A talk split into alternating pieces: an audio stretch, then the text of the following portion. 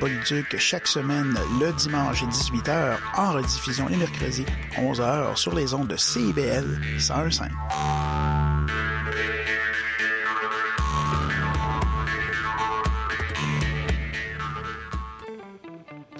Intention Incorporated, c'est la célébration de l'entrepreneuriat sous toutes ses formes. Sophia Zito et moi-même, François Morin, allons à la rencontre des secrets les mieux gardés du Québec, les jeudis de midi à treize heures. C I B L.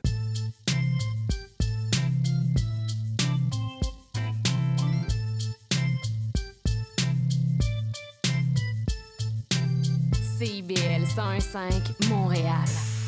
Vivre Montréal. Dans la radio communautaire, c'est parce que les gens se sentent impliqués là, comme une espèce de longueur d'onde. C I B L, au cœur de la vie citoyenne. Vous savez, il arrive souvent que, euh, comme ça, euh, je sais pas, c'est, c'est quelque chose qu'on retrouve souvent, souvent dans les médias, mais on vous dit, voilà, il y a un chiffre de la semaine, un chiffre du mois, voire même un, un chiffre de l'année. Et cette année, je suis sûr que... Euh, cette semaine, vous êtes nombreux à avoir été euh, surpris, peut-être pour certains, ou d'autres ont trouvé peut-être que c'était tout à fait normal. Si je vous dis huit mille cinq cent cinquante-huit, à quoi est-ce que vous pensez ?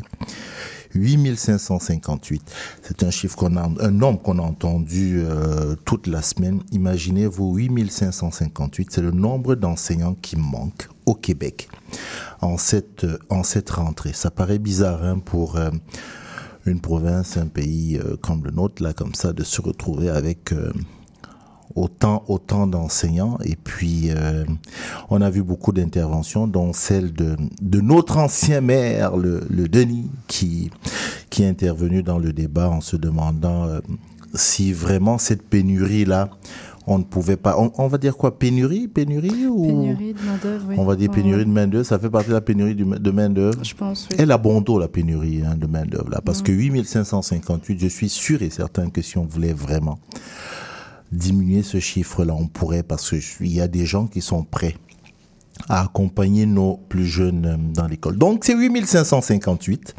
On va retenir ce chiffre-là. Peut-être que dans une semaine, il aura, on espère, il aura peut-être diminué. Alors, nous sommes le lundi, euh, le dimanche, pardon, le dimanche vingt-sept août deux mille vingt-trois et vous écoutez Néo-Québec. Nous sommes à Montréal. Il fait vingt-deux degrés avec un superbe soleil. Néo-Québec sur C I B L. C'est tous les dimanches de treize à quinze heures. Passe le message.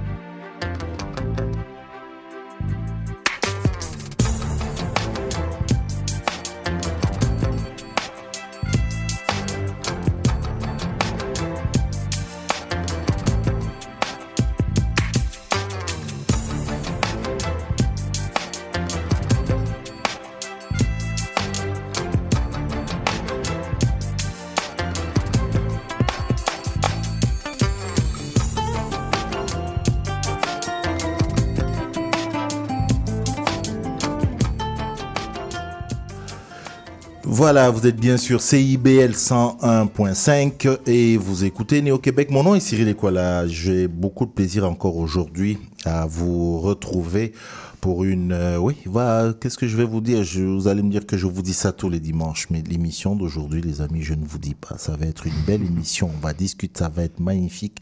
Euh, vous avez vu, on a annoncé les, les invités euh, de cette édition de, de ce vingt-sept août, et puis euh, voilà, on est, on est vraiment, on est vraiment heureux. Euh, je dis bonjour à Malia. Bonjour Cyril. Bonjour Malia. Malia, t'es revenue de... Oui, Caraïbes. Je, je... Ca- Ca- Caraïbes sur Saint-Laurent. C'est ça. Ok. C'était bien?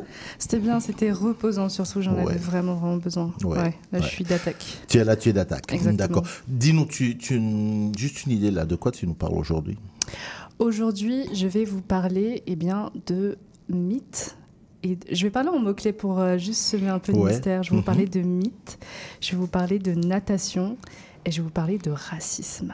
Mythe, natation, racisme. Voilà, ça c'est le trio. Tu as dit que tu es d'attaque, donc je m'attends, euh, j'ai, j'ai hâte d'entendre, d'entendre ça. Un peu plus tard, on va parler de, bah, de sujet un peu plus grave, on va parler de surpopulation carcérale, euh, parce qu'il y a une consultation qui va être menée euh, par euh, la Clinique Juridique de Saint-Michel, mm-hmm. euh, va mener une consultation publique euh, sur ce problème de surpopulation carcérale, parce que le ministre de la Justice, bah, c'est l'ancien ministre de la Justice euh, fédérale, hein, on, on, je parle bien du fédéral, euh, le ministre Lametti, qui avait mis en place une commission pour, comme d'habitude, vous savez, quand on, met, quand on parle de commission, attendez, voir ce que ça prenne du temps, que ce soit long. On avait mis en place une commission pour revenir un peu sur les, les problèmes de surpopulation carcérale et notamment des, des, comment on appelle ça, des personnes racisées qu'on trouve de plus en plus et autochtones qui sont nombreuses dans les, les prisons. Et pour certains, pour les spécialistes, c'est même un peu, un peu trop. Voilà.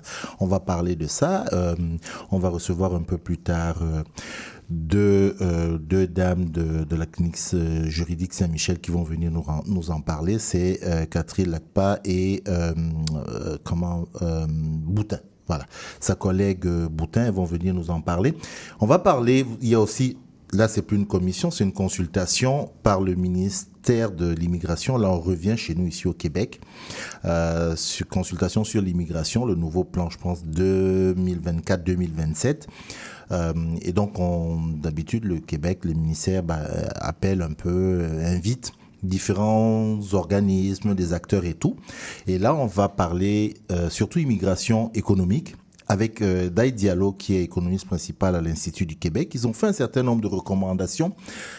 Euh, ben voilà, comme d'habitude, ça suscite toujours euh, parfois quelques petites euh, discussions. Et puis, on va euh, bien évidemment euh, avoir euh, à parler journalisme, euh, mais journalisme, non, c'est pas à parler journalisme. On va parler de la personne. Voilà, qui pratique ce métier. Pas moi, pas Malia, nous, vous êtes fatigués de nous entendre, voilà. On, on va pas parler de nous, mais c'est avec vraiment beaucoup, beaucoup de plaisir, euh, vraiment beaucoup de plaisir que nous allons accueillir ce premier invité. Vous savez quoi? Oui, je sais que vous avez vu sa photo sur nos différents réseaux, mais je vais pas donner son nom tout de suite. On va garder encore un peu le suspense. Restez là, on fait une... Mais ça va être une courte pause musicale, parce que c'est Léo qui va, qui va décider. Bonjour Léo, euh, on va faire une courte pause musicale, puis après on va avoir euh, ben, notre discussion avec euh, notre premier invité.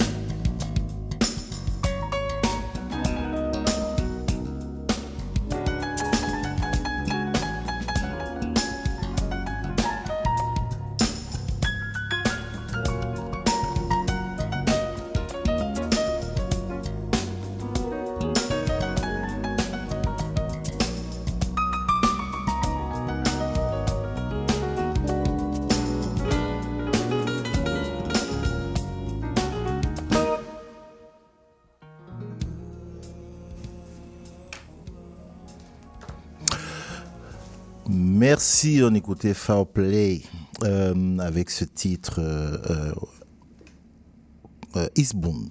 Ouais, je, je pense que c'est ça. C'est ça le titre. Je connais de tête parce que c'est un de mes groupes préférés. Je, je sors ça comme ça. Voilà, euh, je vous le disais, notre invité, il est déjà en studio avec nous. Euh, il est déjà sur nos réseaux sociaux aussi, hein. Il y est déjà, parfait, il, il y est. Hadi Hassin, bonjour. Bonjour. Merci d'avoir accepté ben, notre merci invitation. Merci à vous d'avoir invité. Hein, c'est, c'est, c'est vraiment... Très, très touche, euh, c'est très touchant pour moi. Oui, non, non, mais c'est, c'est, c'est vraiment... On est vraiment très, très, très heureux euh, que, bah, de ta présence. On va se tutoyer. Ok, ouais. on va, on va, on Fais, va se tutoyer. Non, on va faire ça simple ici, nous, c'est ça. Euh, très content de ta présence. Euh, alors, quand euh, comment on a annoncé ta venue, mmh. donc on a juste... On a intitulé, euh, voilà, journaliste, chef d'antenne. Euh, depuis de, trois de, semaines. Depuis trois semaines de T V à dix-huit heures. D'abord, ça mérite merci, une, merci. Très une grande main d'a, d'a, d'applaudissements. Et puis, il y a eu cette question. OK, chef d'antenne, journaliste et tout. Euh, mais qui est Hadi Hassin? Très bonne et grande question. Mm-hmm. Je suis le quatrième enfant d'une famille... Euh, ben voilà, de quatre enfants. Mm-hmm. J'ai deux grands frères, une grande sœur. J'ai grandi à Montréal. Je Donc, le dernier Montréal, de la famille. Le dernier de la famille. OK. J'ai grandi à Montréal-Nord, mm-hmm. euh, né d'un père irakien, né d'une mère libanaise. J'ai fait l'école publique. J'ai rêvé de faire l'école privée.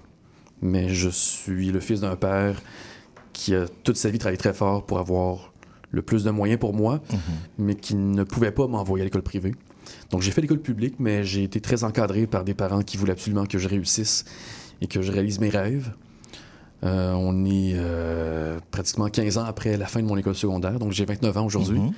Et j'ai atteint un certain rêve il n'y a pas très longtemps en étant nommé chef d'antenne. Chef d'antenne. Alors, on va, on va re- rembobiner tout ça, oui. euh, parce que euh, aujourd'hui, oui, chef d'antenne, tu es journaliste. Exactement. Euh, À quel moment le rêve, tu le choisis? À quel moment tu rêves d'être journaliste? Au départ, je voulais être comédien. Okay. Je voulais faire l'école de théâtre, le conservatoire. Euh, quand on est issu parfois d'une famille où, les, où les, les objectifs de nos parents ne sont pas les nôtres, mm-hmm. euh, ça peut être plus difficile de convaincre un parent de, de, de vouloir s'inscrire à l'école de théâtre. Mon père m'avait dit « Je voudrais absolument que tu ailles à l'université en premier et ensuite tu feras le métier de tes rêves. Euh, » Je me suis inscrit en communication à l'U Q A M. Un peu sur un coup de tête. Okay. Parce que je me disais, c'est un entre-deux entre j'aime m'informer et j'aime interpréter. Mm-hmm. Euh, je me voyais un petit peu faire de la télé. C'était pas mon premier but, mais je me disais, c'est le meilleur entre-deux possible. Les communications. J'ai fait mon bac. Et c'est au cours de ma formation universitaire que j'ai fait « J'aime profondément ce que je fais okay. ». Et là, se sont présentées des occasions en radio, en télé, et éventuellement, j'ai réalisé que j'avais exactement ce que je voulais, que j'étais sur mon X. Il mm-hmm. euh, y a des gens qui peuvent chercher très longtemps. Moi, je l'ai compris en cours de route. C'est-à-dire qu'après mon premier cours de télé, j'ai fait « OK, je veux faire de la télé mm-hmm. ». Hadi, Néo-Québec a pour euh, mission, mmh. euh, et nous, vraiment nous le vivons, nous l'assumons très bien, de, de, de mettre en avant, de, de valoriser un peu euh, le, le travail, l'apport de tous ceux, comme on appelle, qui viennent d'ailleurs, qu'on appelle des Néo-Québécoises et des Néo-Québécois. Tu es journaliste aujourd'hui, tu viens de le dire, euh, chef d'antenne à T V A, euh, mais tu as le grand public t'a connu à Radio-Canada. Exactement. Euh, Radio-Canada, R D I, bref, Radio-Canada avec toutes ses, déclina- ses déclinaisons, où tu étais euh, un journaliste de, de terrain. Tu as choisi euh, la télévision, pourquoi? Bien, au départ, à Radio-Canada, on est des, des journalistes multiplateformes. Mm-hmm. On nous demande de faire de la télé, de la radio, de l'écrit. Moi, j'ai touché aux trois. Il euh, y a un patron qui a vu que j'avais davantage de force en télé. Il m'a imposé, pas imposé, mais il m'a invité à poursuivre sur cette lancée-là. Éventuellement, j'ai eu une permanence en télé à R D I à Québec. Mm-hmm. Ce que ça veut dire, c'est que tous les matins, j'étais en onde dès cinq heures trente jusqu'à midi, à raison de cinq à six fois par semaine. Donc, tu finis par prendre un peu, euh, à développer des réflexes, des façons de communiquer plus rapidement, de, d'intégrer l'information plus rapidement. J'ai réussi à si bien performer, très humblement, que euh, éventuellement, mes patrons m'ont dit « Ben, reviens à Montréal, mm-hmm. à Radio-Canada à Montréal. » Il euh, y a de la place pour toi. Et euh, c'est là que j'ai continué à parfaire mon apprentissage comme journaliste télé. Euh, la télé, c'est, je vais dire, c'est un peu imposé malgré moi. Euh, j'ai pas revendiqué le, le besoin de faire de la télé. Moi, je voulais faire de l'information, je voulais travailler, je voulais gagner ma vie. Mais quand tu réussis à t'en tirer euh, plutôt bien dans un médium, ben tu restes là. Mm-hmm. C'est ce qui t'est arrivé. Euh, est-ce qu'aujourd'hui, oui, tu dis que tu, tu vis un rêve, euh, mais tu rêvais aussi d'être comédienne. Est-ce que tu regrettes ton choix aujourd'hui? euh, non. Non, j'ai, j'ai encore plusieurs rêves. Mm-hmm. On n'atteint pas tous ses rêves. Parfois, on les reconstruit. On... Moi, j'ai, j'ai vraiment l'impression que j'ai d'autres objectifs que je vais les atteindre. Quand on en atteint un, euh, évidemment, on remercie la vie. C'est un cadeau de la vie, ce que je fais aujourd'hui. J'en ai d'autres. Si je les atteins, tant mieux. Si je ne réussis pas à les atteindre, ben, c'est pas tant pis. Là. C'est mm-hmm. juste qu'il y a d'autres personnes qui ont des aspirations, des rêves. Moi, quand je suis nommé chef d'antenne, j'ai d'autres collègues qui, j'imagine, l'auraient souhaité aussi. Mm, bien sûr. Qui n'ont pas pu avoir cette occasion-là. Ce, ce, ce privilège à réaliser. Donc, je dois accepter que des fois, certains de mes rêves, je les atteigne et d'autres non. Comme j'aurais voulu être comédien. Je n'ai pas pu finalement devenir comédien. Mais c'est pas le drame de ma vie. Là. J'ai... Si, si, euh... si, tout de... si je devais retourner en arrière complètement, je pense que je ne retournerais pas à l'école de théâtre. J'essaierais pas de rentrer à l'école de théâtre mmh, mmh. parce que je suis convaincu que je fais le bon métier aujourd'hui. Hadi, tu es le premier euh, néo-québécois, québécois, d'origine arabe. Ouais. À être chef d'antenne. Est-ce que... C'est ce que j'ai réalisé il n'y a pas très longtemps. Voilà, c'est, c'est ce que j'allais te dire. Est-ce que tu le réalises? Euh, je l'ai réalisé il y a quelques semaines. Mmh. Pourquoi? Parce euh, qu'on te le disait? On me l'a fait remarquer. On te le fait remarquer. C'est mon frère qui me l'a fait remarquer. Oui. Il m'a dit, j'espère que tu es conscient, que tu es très chanceux. Mmh. Puis je lui ai dit, oui, tu as totalement raison. Euh, je, j'arrive au bon moment... à une époque où les salles de nouvelles ont une volonté d'intégrer de la diversité. Mm-hmm. J'arrive au moment aussi où il y a une pénurie d'employés, ce qui fait que... Même dans, euh, dans le journalisme? Ben, il y, y a aussi moins de moyens. Hein. Okay. Il y a moins d'effectifs, il y a moins de personnes qui sont prêtes à sacrifier leur qualité de vie pour travailler des heures et des heures. Euh, j'arrive aussi à un moment où j'ai... Euh, je tombe sur le bon patron, qui a la bonne vision pour moi, qui me rencontre, qui me dit ce que moi j'ai envie d'entendre. Puis je lui pose des questions, puis j'ai des réponses très sincères. Tu sais, c'est, c'est vraiment... Un... Je suis tombé au bon moment, au bon endroit. Puis euh... oui, je le réalise, que je suis le premier. Je suis convaincu que je ne serai pas le dernier. Mm-hmm. Du moins, mais je n'attribue pas oh, tout... Non, convaincu, ouais, c'est je ne l'attribue pas seulement à mes origines. OK. C'est-à-dire que j'ai quand même fait un bac en journalisme. Mm-hmm. J'ai fait des stages, j'ai été recherchiste, j'ai été coordonnateur dans des émissions de télé. J'ai, j'ai travaillé très fort pour, pour me rendre jusque-là. Ensuite, oui, je, je m'estime très chanceux. Parce qu'on parle aujourd'hui de T V A, où tu es chef d'antenne, euh, des, des journaux de fin de semaine. Mais euh, oui, il y a eu R D I, Radio-Canada avant, mais tu as quand même fréquenté quelques salles, je, quelques médias. Ouais. J'ai cru voir le quatre-vingt-dix-huit virgule cinq. J'ai fait la recherche pour eux. Voilà. J'ai été recherchiste à la radio euh, pour un chroniqueur dans une émission de Paul Arcand. Mm-hmm. Donc, c'était tous les matins, je préparais des dossiers de recherche. Euh, j'ai travaillé au Huffington Post Québec, qui euh, n'existe plus aujourd'hui, qui n'existe plus, ouais. Pour lequel mmh. j'ai énormément écrit de textes, de chroniques, de mmh. critiques, de spectacles, de mmh. théâtre, euh, du fait divers. J'ai mmh. vraiment fait mes classes au Huffington Post Québec avec Patrick White. Mmh. Euh, j'ai travaillé à T V A il y, a, il y a plusieurs années avant de quitter avant T V A. Avant de, de, de quitter T V A. Oui, pour aller à Radio-Canada, pour revenir à T V A par après. Mmh. Mais j'étais coordonnateur dans une émission de télé, donc je planifiais des tournages. Et euh, j'ai vraiment touché à tout. J'ai rencontré des gens qui avaient... J'ai rencontré toutes sortes de métiers, là. Mm-hmm. Et euh, ça m'a permis encore plus de comprendre que moi, c'était vraiment le journalisme que traditionnel tu... qui m'intéressait. Mm-hmm. Euh, même si, euh, allez, on va trahir nos, nos, nos petites conversations avant le début de l'émission, la radio, t'as jamais... T'as pas vraiment aimé la, la, la, la radio. Ben, j'ai toujours trouvé ça plus difficile, la radio. Mm-hmm. Euh, c'est-à-dire que quand j'en ai fait, je me réécoutais par après et je me disais... Ah, je me reconnais plus ou moins, c'est pas ma voix, mm-hmm. c'est pas mon timbre, c'est pas mon ton. Euh, j'écoutais mes collègues euh, que je trouvais tellement plus authentiques, plus vrais, plus pertinents. Mm-hmm. Euh, c'est-à-dire que moi, en télé, j'ai réussi à apprécier ce que j'étais oui. pour me dire, je continue là-dedans. Mm-hmm. En radio, c'est, j'ai jamais réussi à aimer ce que, j'ai, okay. ce, que je, ce que j'entendais. C'est pour ça que des fois, le micro m'effrayait beaucoup plus que le, la, la caméra que m'effrayait. Que la caméra, tout à fait. Alors... Euh... Je l'ai dit, c'est à Québec, R D I, qu'on te voit à l'antenne, mmh. en, en reportage, comme on dit, journaliste terrain. Euh, puis tu, il y a cette annonce-là que, que nous étions très heureux de, de, de, de faire, où tu traverses et puis tu vas à, à T V A. Mais revenons sur euh, euh, le terrain. Qu'est-ce que tu, qu'est-ce que tu aimais sur le terrain ? euh... Parce ben, que tu as fait cinq ans ouais. euh, de, de reportage hein, à, mmh. à Radio-Canada. Ben, on vit tellement de choses ouais. sur le terrain. Des choses qu'on ne vivrait jamais si on n'était pas déployé aussi souvent, tous les jours. Euh, ça devient... Ah, honnêtement, c'est encore pas devenu banal pour moi. Mmh. C'est-à-dire qu'on arrive dans des moments parfois tragiques. Mmh. On rentre dans la vie des gens dans les pires moments de leur vie. On rencontre des gens qui vivent parfois des drames, parfois les plus belles journées de leur vie.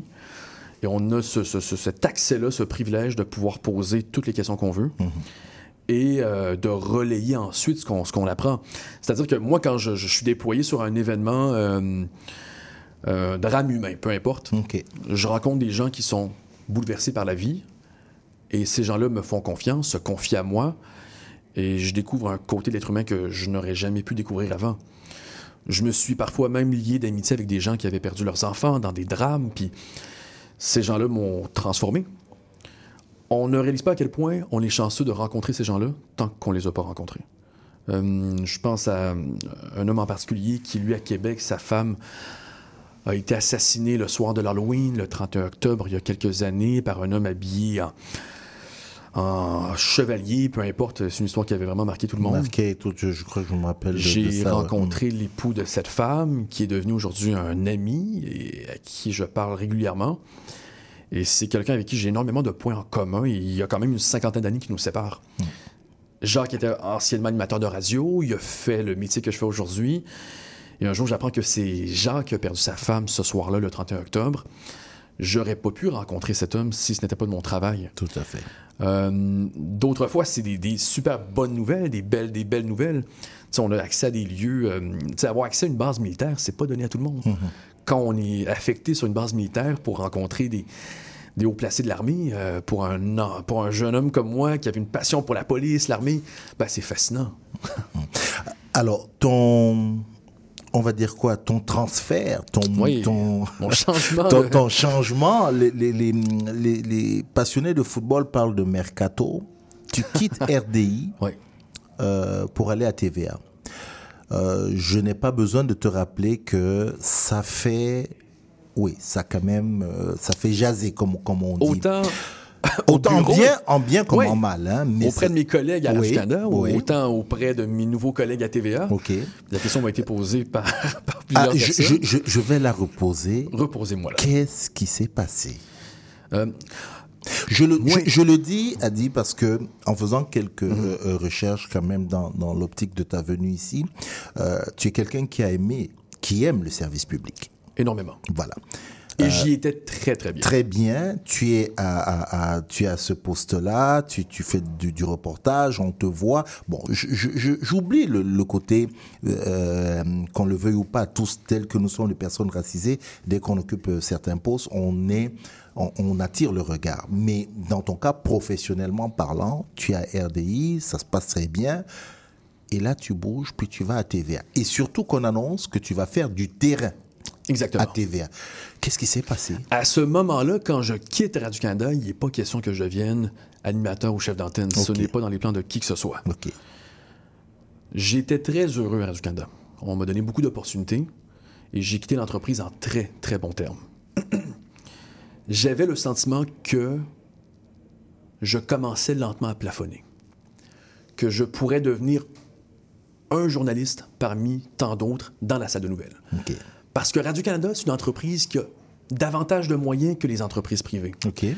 Et conséquence de cela, ben, il y a beaucoup de journalistes. Et parfois, j'avais l'impression de moins contribuer à la salle de nouvelles. Mm-hmm. Ce sentiment-là commençait à, à peser lourd sur mes épaules. C'est-à-dire qu'il y a des semaines où j'avais l'impression d'être déployé tous les jours sur des grands sujets et d'être très utile.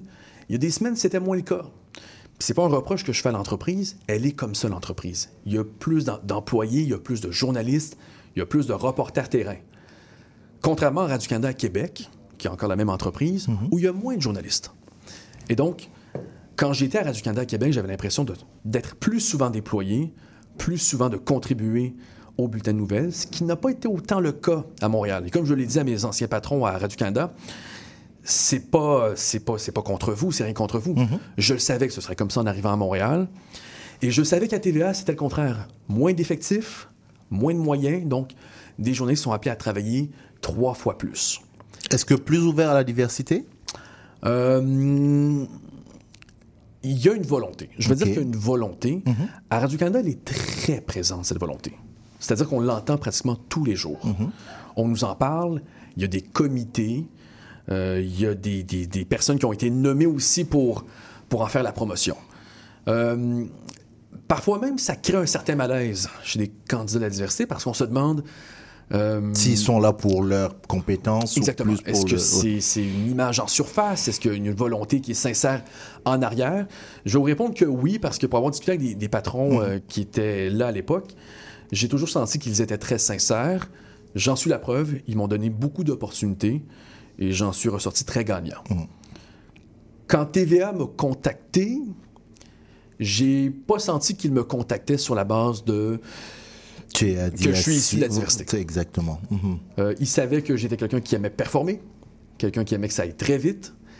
Et euh, étant donné qu'on me voyait souvent à la télé, le gros, le gros avantage de la télé, c'est qu'on te voit, on te remarque, on te connaît, il y a une autorité par rapport à ça. Étant donné que je commençais à devenir connu, ben, ils m'ont contacté. Et pour moi, l'occasion, elle était là de ne plus euh, plafonner, si mm. je peux le dire comme ça. Okay. J'ai des collègues qui sont à Radio-Canada aujourd'hui, et qui sont très heureux et qui sont très patients. Moi, j'ai moins cette patience. Et je voulais... Tu es impatient. Ben, je voulais, je voulais essayer des choses nouvelles. Oui. Euh, et T V A me proposait de les essayer. Okay. Et c'est vraiment ce qui m'a convaincu. Mmh. Mais qu'est-ce que T V A te proposait euh, de nouveau que tu voulais essayer, que R D I, excuse-moi d'insister là-dessus, oui. ne te proposait pas ou ne t'offrait pas? J'avais une garantie à T V A d'être en ondes tous les jours. Donc, R D I, c'était pareil, non? A dit, on te voyait tous les on jours. On avait non? l'impression que j'étais en ondes tous les jours, mais je, je n'étais pas en ondes tous les jours. Okay. Parfois, je pouvais ne pas être en ondes durant quatre à cinq jours. Et c'est pas parce qu'on ne veut pas que je sois en ondes, c'est simplement qu'il y a, qu'il y a une variété de sujets. Il y a, okay. On couvre tout le Canada. Donc, si, euh, par exemple, euh, cette semaine, ben, les yeux sont tournés vers la Colombie-Britannique, ben, il y a des fortes chances que tu sois moins en ondes ici à Montréal, parce mm-hmm. qu'il n'y a pas d'enjeu qui mérite autant d'attention. Et T V A, ben, c'est une entreprise qui couvre le Québec.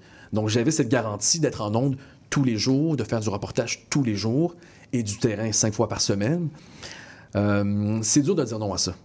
Mmh. Je, je, j'avais des collègues qui travaillaient déjà à T V A qui m'avaient dit, écoute, elle dit, si tu veux travailler tous les jours à la course, T V A, tu vas être très heureux. Mmh. Et c'est ce que je constate aujourd'hui. Il faut, faut que tu veuilles en donner. Il faut que tu veuilles donner de toi. Puis c'est ce que je fais, puis ça me rend tellement heureux. Et les gens, c'est le contraire. Ils aiment avoir des journées euh, euh, qui peuvent les concilier avec un petit peu plus... Euh... Tu sais, je, je vais donner un exemple. Euh,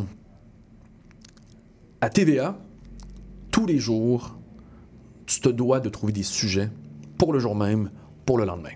Ça fait en sorte que moi, je suis toujours en mode alerte. Je cherche constamment des histoires, des témoignages. On le voit en studio, là, ton téléphone. Et j'aime ça. Ça, mm-hmm. ça, ça me nourrit profondément. Okay. À Radio-Canada, on est souvent... Euh, et encore une fois, c'est rien contre l'entreprise. On est souvent affecté par des personnes qui font de l'affectation, ce qu'on appelle. C'est-à-dire que tu as beau avoir une idée, un sujet, il y a quand même d'autres sujets qui vont prendre le, le, le dessus ouais. sur mm-hmm. les tiens. Mm-hmm. Et tu peux rien contre ça, et c'est normal. Mm-hmm. On couvre beaucoup plus large. Au... Comment dire ça? Il y a aussi, quelque part, tu fais ce transfert, puis il y a des gens qui, quelque part, estiment que tu as quitté une maison euh, de presse, une maison de journalisme, où justement, l'éthique journalistique, vrai ou pas, tu, tu, tu le dis, l'éthique journalistique est, on va dire quoi? Plus sur les rails que euh, l'inverse. Ça, c'est toujours cette impression que, qu'on a. Quand on est journaliste, après, euh, je pense qu'on est en dedans, on, on fait la même chose. Euh, je ne te dirais peut-être pas de, d'y répondre, mais est-ce que les méthodes de travail sont différentes? Il y a un empressement. Dans le sens où le privé, c'est on veut de l'audience, on veut de l'audience, on veut de l'audience. Donc, par moment... Euh, on, on peut, entre guillemets, déraper. Est-ce que c'est une fausse idée? C'est... Il y a un empressement dans les salles de nouvelles privées, mm-hmm. contrairement à Radio-Canada, qui fait en sorte qu'il y a un risque de se tromper qui est plus grand. Je vois quand même une certaine... Euh, comment dire? Je le constate à T V A. C'était une de mes craintes au départ. Est-ce qu'on aura la même méthode de travail, le, la même rigueur?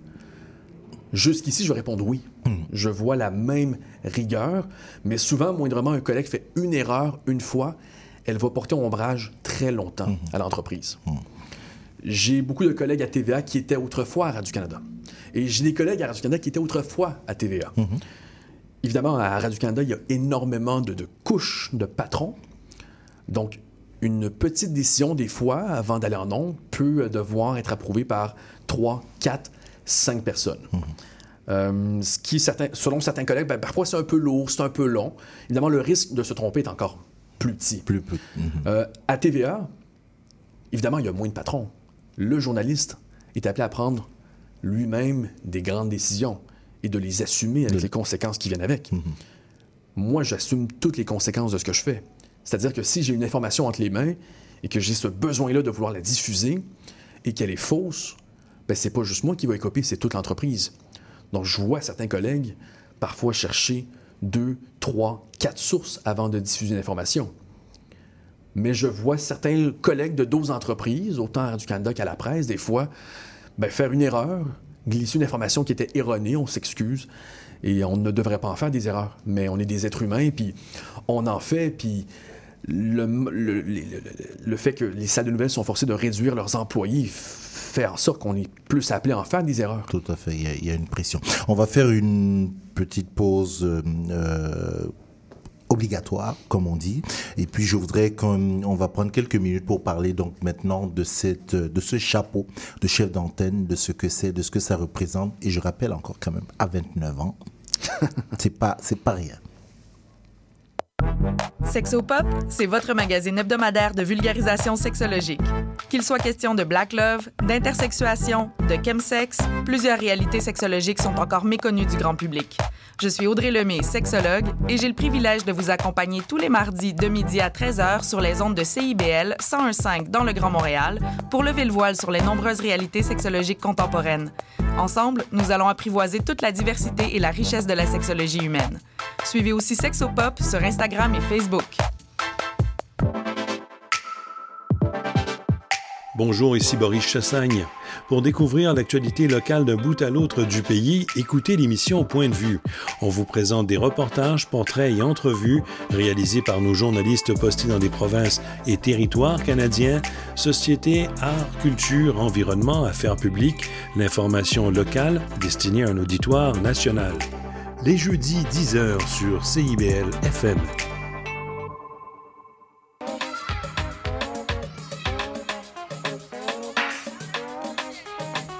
Néo-Québec, dimanche de treize heures à quinze heures. C'est rafraîchissant.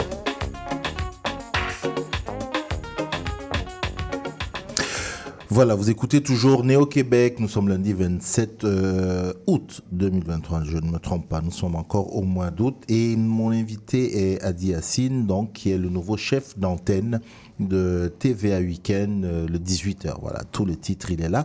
Je, euh, Hadi, est-ce que ça veut dire que c'est ça, c'est le journal de dix-huit heures? Oui. Et le vingt-deux heures. Et le vingt-deux heures, c'est ouais. ça, parce qu'on on écrit dix-huit heures, mais c'est dix-huit heures et vingt-deux heures. Les donc, tout, toutes les, les fins de semaine. Euh, on, a, on a évoqué ça, on a dit que c'était une première, mais je reviens sur l'annonce. Lorsque tu bascules, je dis basculer, lorsque tu fais le changement, lorsque, voilà, tu changes de, de, de, d'employeur, Euh, on annonce plutôt Hadi comme justement l'expérience, l'homme de terrain, le journaliste de terrain, donc qui va nous apporter ça à T V A. Mais la première fois qu'on te voit, même pas la première fois, mais ceux qui, qui lisent un peu, on découvre que tu vas être le chef d'antenne. Qu'est-ce qui s'est passé encore toujours cette... cette... Quand j'étais à Radio-Canada, il y a un patron qui a évoqué la possibilité de me faire faire un screen test, qu'on okay. appelle, mm-hmm. donc une audition. Mm-hmm. pour, à l'occasion, remplacer comme animateur. Mmh. On m'a demandé si ça m'intéressait. J'ai répondu oui. Mais ne sachant pas comment je m'en sortirais, j'étais pas allumé ou absolument, je voulais pas devenir demain animateur.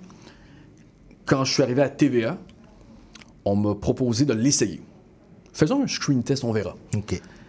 c'est-à-dire qu'on fait une fausse, un faux bulletin oui, pour voir un euh, peu avec comment... des collègues mm-hmm. et euh, tout le monde en régie, les, la réalisation. Euh, et on l'a fait, ça a très bien été. Mm-hmm. L'idée au départ, c'était de faire des remplacements. Mais ça l'a si bien été que le lendemain, un de mes patrons m'a convoqué dans son bureau. Il m'a dit, je dois te parler. Euh, peux-tu venir à mon bureau? Ferme la porte. Et là, je me suis dit, mais mon Dieu, qu'est-ce, qui, qu'est-ce que j'ai fait? Ça fait un mois que je travaille ici. Et il m'a dit, écoute, Hadi, j'ai écouté ton screen test et j'aime beaucoup ça. Aimerais-tu animer tout l'automne, la fin de semaine? Et là, j'ai compris que c'était plus gros que moi. J'ai répondu à mon patron, « Ah ouais, t'es, t'es, tu, tu penses que je suis rendu là? Mm-hmm. » Puis il m'a dit, « Écoute, Hadi, je me trompe très rarement. » Et l'entendre me dire « J'ai confiance en toi mm-hmm. », ça le nourrit ce sentiment euh, qui m'habitait, cette crainte de ne pas être à la hauteur. Et je me suis dit, c'est vrai que moi-même, en écoutant mon, mon, mon audition, j'ai aimé ce que je voyais. Okay. Je pense que je serais capable de remplir ce mandat-là. Et j'ai dit oui. Et sans réfléchir. Tout de suite, ça a été dans oui. le bureau. Go. J'ai J'y dit euh, « J'accepte mm-hmm. ». Et j'ai, dès l'instant où j'ai dit oui, euh, j'ai senti que j'étais sur un nuage et que ce qui venait d'arriver, c'était peut-être quelque chose que j'avais profondément enfoui dans moi, mm-hmm. mais que je n'osais pas dire. Parce que dire, moi, je veux devenir chef d'antenne, des fois, je trouve ça un peu prétentieux. Là, de me le faire... Pourquoi, d'ailleurs, c'est prétentieux quand on pense que... Je le dis parce que d'a... ouais. à une époque, y a, y a, y a, on, dit, on dit quoi souvent? Jadis, je l'ai dit. Dans une rencontre euh, et tout. Puis, je, je sais qu'il y a eu des regards autour de moi, et là, je parle, c'est à Radio-Canada, euh, c'est à la radio, puis je disais, bah oui, je, je souhaite le faire. Je sais rechercher ça à l'époque. Puis, on te regarde un peu, mais pourquoi ça paraît prétentieux? Je me demandais, est-ce que je serais, est-ce que je suis la personne pour faire ça? Mm-hmm. Donc, m'attribuer moi-même les qualités que devrait avoir un chef d'antenne, je trouvais que c'était un petit peu prétentieux. Mm-hmm. Euh, avec du recul, aujourd'hui, je réalise que j'ai ces qualités-là. Et je vais encore plus les travailler pour, pour devenir un meilleur chef d'antenne. Moi, je commence à faire ce métier-là. C'est un autre métier complètement. C'est-à-dire qu'un chef d'antenne accompagne les gens dans leur salon. Euh, y a, y a un gros travail qui se fait en amont avec une équipe qui, qui est incroyable. Mais une fois en ondes, t'es seul avec les gens et, et tout peut arriver. Mmh. Tout peut arriver. Euh, on appelle ça des breaking news, des dernières heures. Il peut y avoir quelqu'un de très connu qui décède. Et là, si on va en émission spéciale et que c'est ton créneau à toi, c'est ton... t'es à l'horaire, ben t'as une responsabilité d'aller en onde avec ce, ce, ce, ce, cette nouvelle-là. Et je n'ai pas la prétention de tout savoir et de tout connaître. Mais depuis que j'ai... on m'a confié ce poste-là, je m'oblige à tout savoir, à tout, savoir. À tout connaître. Mm-hmm. Des fois, je, je tombe sur des noms d'artistes que je ne connais pas. Ben, je, je me donne l'obligation de lire sur eux. Parce que je ne sais pas à quel moment cette personne pourrait décéder si elle est plus âgée et qu'on pourrait se retrouver en émission spéciale et que là, je pourrais recevoir des gens qui l'ont côtoyé. Et moi, dans un devoir d'être le meilleur des chefs d'antenne, ben, je dois tout savoir. Tout à fait. Et tu disais tantôt que, euh, comment dire, les, les salles de nouvelles, de toute façon, à travers le, le, le Québec, particulièrement du côté de Montréal, sont un peu plus ouvertes, ou du moins il y a une réelle volonté d'inclure de, de la diversité. Ça fait quelques semaines quand même que, que tu es là. Euh, il y a des regards maintenant sur, sur toi, on, a, on l'a un peu évoqué. Euh, tu le vois quand tu marches dans la rue. Est-ce que le regard des gens a changé? Est-ce que les, les jeunes te, te, t'apostrophent un peu plus en te demandant, par exemple, comment tu as fait? Depuis que je fais de la télé, je me fais beaucoup arrêter dans la rue mm-hmm. par des personnes d'origine arabe. Mm-hmm. Parce qu'il y en a peu à la télé. Exactement. Et j'en suis très heureux, mm-hmm. et j'en suis très fier, et je m'arrête pour leur parler. Et souvent, ils me posent toutes sortes de questions sur autant mes origines que sur mon parcours. Mm-hmm. Euh, et je réponds à ces gens-là très, avec autant de, de fierté que, que eux en, en, en ont. Et souvent, ils me l'expriment, cette fierté-là. Puis moi, ça me touche, puis je m'habitue jamais à ça. Quand je rencontre des gens qui sont d'origine marocaine et qui me posent la question euh, de quelle origine tu es, euh, est-ce que, est-ce que ça a toujours été un but pour toi de devenir journaliste, euh, puis qu'ils me disent qu'ils sont fiers de moi, moi je me dis, mais voyons donc, c'est... quelle joie, quel bonheur de pouvoir recevoir autant d'amour et de reconnaissance de la part de personnes que je ne connais pas. Mm-hmm. Ce regard-là, oui, il était présent à Radio-Canada. Il est encore plus fort depuis que je suis à T V A. Il y a des codes d'écoute qui sont plus élevés, plus élevé. Il y a un public qui est plus large. Mm-hmm. Euh, je m'y préparais, là je le vois de plus en plus. Euh, moi, si ces, ces personnes m'écoutent et qui sont et qui, qui sont, sont contents de s'identifier à moi, merci la vie, tant mieux, parce que moi, quand j'écoutais des humoristes arabes, je m'identifiais beaucoup plus à eux mmh. parce que je, je leur ressemblais, j'avais certains traits qui étaient semblables. Comme il y a des personnes qui pourraient ne pas s'identifier à moi non plus, je j'ai pas la prétention de... Tu sais, je, je suis pas le... le, le... Il y, y, y, y a des gens différents dans la communauté arabe. Mmh. Moi, je suis... Euh, je... Mais tu es quelqu'un vers lequel les gens vont pouvoir s'identifier aussi maintenant. Surtout les, les plus jeunes vont pouvoir s'identifier. Il y a quelques, il y a quelques mois, mmh. j'étais dans la rue à, pour Radio-Canada. Il y a une mère qui vient me voir avec son fils et elle me dit « Mon fils aimerait devenir journaliste. Okay. » Et moi, j'étais sur le point d'aller en onde. On était sur la rue Jean-Talon. Le Maroc venait de gagner son match. Il se rapprochait de la Coupe du Monde. Je devais aller en onde et j'aurais tellement voulu lui dire à la madame « Bien, laissez-moi votre numéro de téléphone, votre fils pourrait venir faire un tour au bureau, je vais lui, je vais lui présenter des collègues. » Je l'ai perdu de vue. Il y avait tellement de gens dans la rue. Je n'ai jamais retrouvé cette mère et son petit garçon qui devait avoir treize, quatorze, quinze ans. Mais j'aurais aimé pouvoir dire à ce jeune homme « Écoute, c'est possible. Il y a, il y a moyen de, de, d'aspirer à ces postes-là. Je l'ai fait. » Et je crois que tu pourrais aussi le faire à ton tour. Euh, donc, ce, ce, ce sentiment... Oui, je me sens regardé par cette communauté. Je dis cette communauté, pas ma communauté, parce que elle est tellement, il y a tellement de gens dans cette communauté, donc je ne peux pas me l'approprier. Mais par, même par ces communautés, parce que pour certaines personnes, on me dit des fois « Ah, je vous pensais marocain. Oui. Ah, je vous ah pensais algérien. » Donc, c'est, c'est, c'est toutes c'est sortes arabe, de personnes ouais. qui mmh. s'identifient à moi.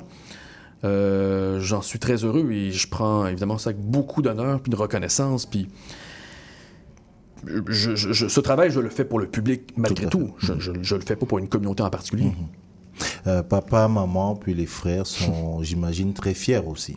Oui, très fiers. tu, tu, tu as commencé euh, l'entrevue, on va finir avec ça en disant que tu touchais à beaucoup de choses, tu étais impatient de découvrir euh, autre chose. Dix ans, euh, lorsque je vais recevoir Hadi Hassin, ce sera avec quelle casquette? Son rêve, ce serait que je le reçois avec quelle casquette? Moi, je pense qu'un... qu'un, qu'un... On peut rester reporter toute une vie hein, mm-hmm. sur le terrain et être le meilleur reporter terrain possible, comme on peut rester chef d'antenne toute une vie. Moi, il y a une partie de moi, des fois, qui a envie de, de donner au suivant, euh, de léguer ce qu'on m'a légué. C'est-à-dire... L'enseignement, pour moi, c'est la meilleure façon de faire de certains nouveaux collègues des meilleurs journalistes. Moi, à Radio-Canada, j'ai côtoyé des journalistes qui ont beaucoup d'expérience, qui m'ont donné des trucs à gauche, à droite, des rédacteurs en chef qui m'ont aussi aidé. Euh, dans dix ans, euh, c'est loin encore, mais je, moi, j'écarte pas l'idée d'un jour de devenir patron d'une salle de nouvelles. Mm-hmm. C'est-à-dire euh, être rédacteur en chef. Mm-hmm. Ne serait-ce que pour dire à un collègue... Euh, et me sentir confortable de le faire.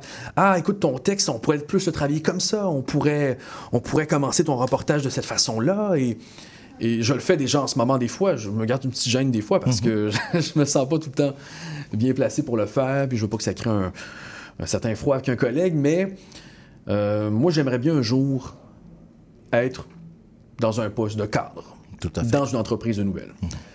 Pour, euh, ici, c'est pas un poste de cadre, un poste qui me permettrait de, de léguer ce que moi, on m'a donné. Mm-hmm. Donc, euh, oui, j'aimerais être chef d'antenne des années encore, mais moi, je, je contrôle rien, là. On m'a donné ce poste-là pour l'instant. Merci à mes patrons de me faire confiance. Merci au public pour leur suivre. Feedback qui mm-hmm. est très positif et de me suivre. Mais si demain, on me l'enlève... ben je ne pourrais pas euh, chialer. On m'a donné quelque chose pour une période de temps. J'ai atteint un but. Euh, merci la vie. Si demain, c'est un autre collègue qui a l'opportunité de le faire, j'en serais très heureux pour lui, honnêtement.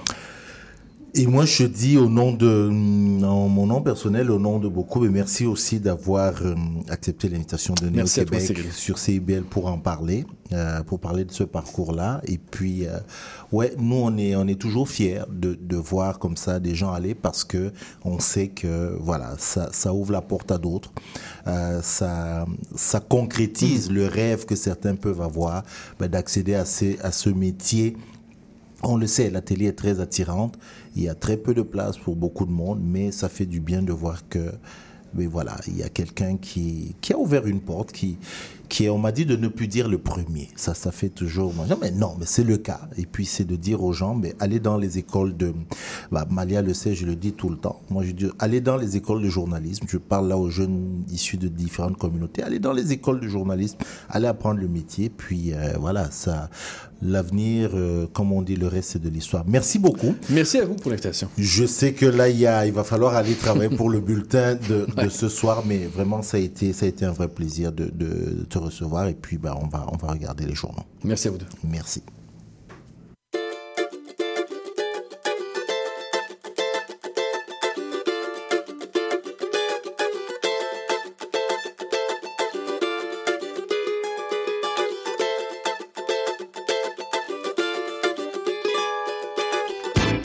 Ela é amiga da minha mulher. Pois é, pois é. Mas vive dando em cima de mim. Enfim, enfim. Ainda por cima é uma tremenda gata. Pra piorar minha situação. Se fosse mulher feia tava tudo certo. Mulher bonita mexe com meu coração. Se fosse mulher feia tava tudo certo. Mulher bonita mexe com meu coração. Não pego, eu pego, não pego, eu pego, não pego não. Não pego, eu pego, não pego, eu pego, não pego não. Minha mulher me perguntou até qual é, qual é. Eu respondi que não tô nem aí. Menti, menti. De vez em quando eu fico admirando. É muita areia pro meu caminhão. Se fosse mulher feia tava tudo certo. Mulher bonita mexe com meu coração. Se fosse mulher feia tava tudo certo. Mulher bonita mexe com meu coração. Não pego, eu pego, não pego, eu pego, não pego não. Não pego, eu pego, não pego, eu pego, não pego não. O meu cunhado já me avisou que se eu der mole ele vai me entregar. A minha sogra me orientou, isso não tá certo, é melhor parar. Falei, ela não quis ouvir, pedi, ela não respeitou. Eu juro, a carne é fraca, mas nunca rolou.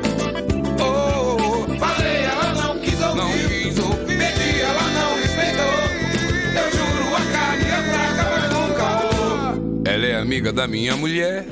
Pois é, pois é. Mas vive dando em cima de mim. Enfim, enfim. Ainda por cima é uma tremenda gata.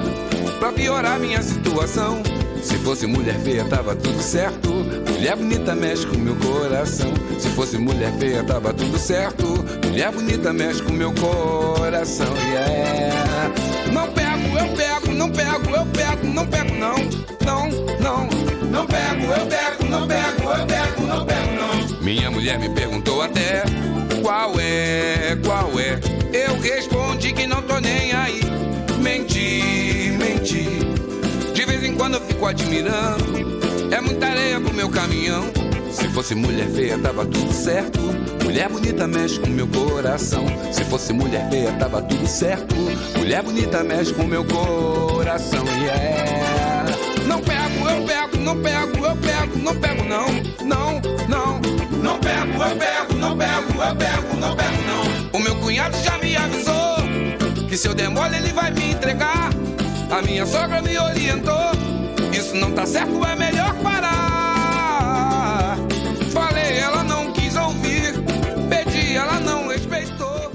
Eu juro, a carne é fraca. Voilà, c'est avec... Euh... Je, je vais mal prononcer le nom, j'en suis à peu près sûr et certain. Jorg Seo. Jorg Seo. Je ne saurais même pas tout corriger. Ça s'écrit S E U, c'est en portugais. Ah, Sandra n'est pas là aujourd'hui pour, pour nous dire, c'est le brésilien, le chanteur brésilien qu'on, qu'on adore et tout. Ben, c'est lui que j'ai choisi, euh, Malia, pour introduire ta, ta chronique. Euh, mm.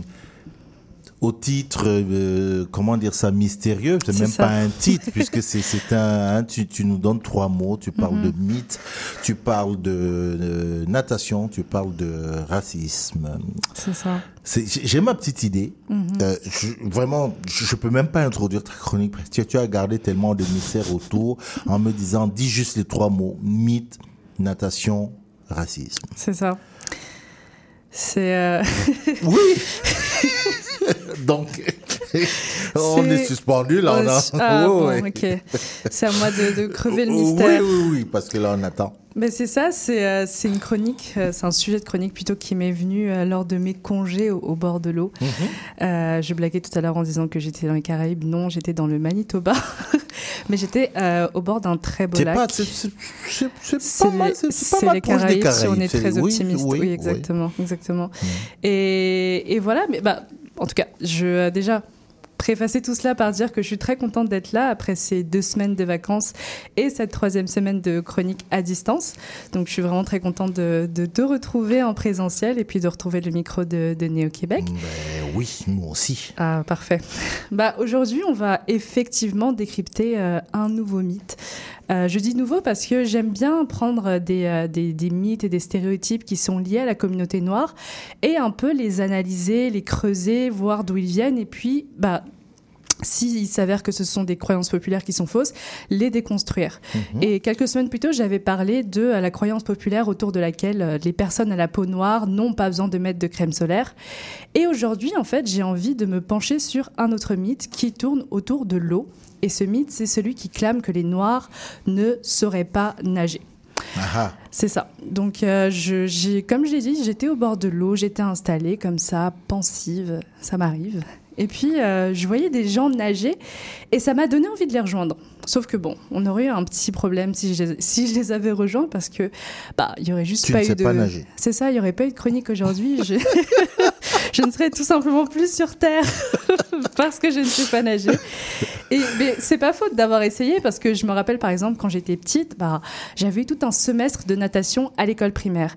Mais je ne sais pas, l'eau, ça m'a toujours donné une sorte de peur panique et la seule hypothèse que je puisse me noyer, même si j'étais entourée bien sûr de maîtres nageurs qui étaient extrêmement compétents, bah, ça m'a toujours en fait empêchée de faire des progrès. Et c'est vraiment, vraiment, vraiment tout récemment que j'ai commencé à me dire « bon, j'ai des maillots de bain dans ma garde-robe, ça commence un peu à devenir absurde cette situation, j'ai vingt-sept ans, mmh. il est temps que j'apprenne à nager ».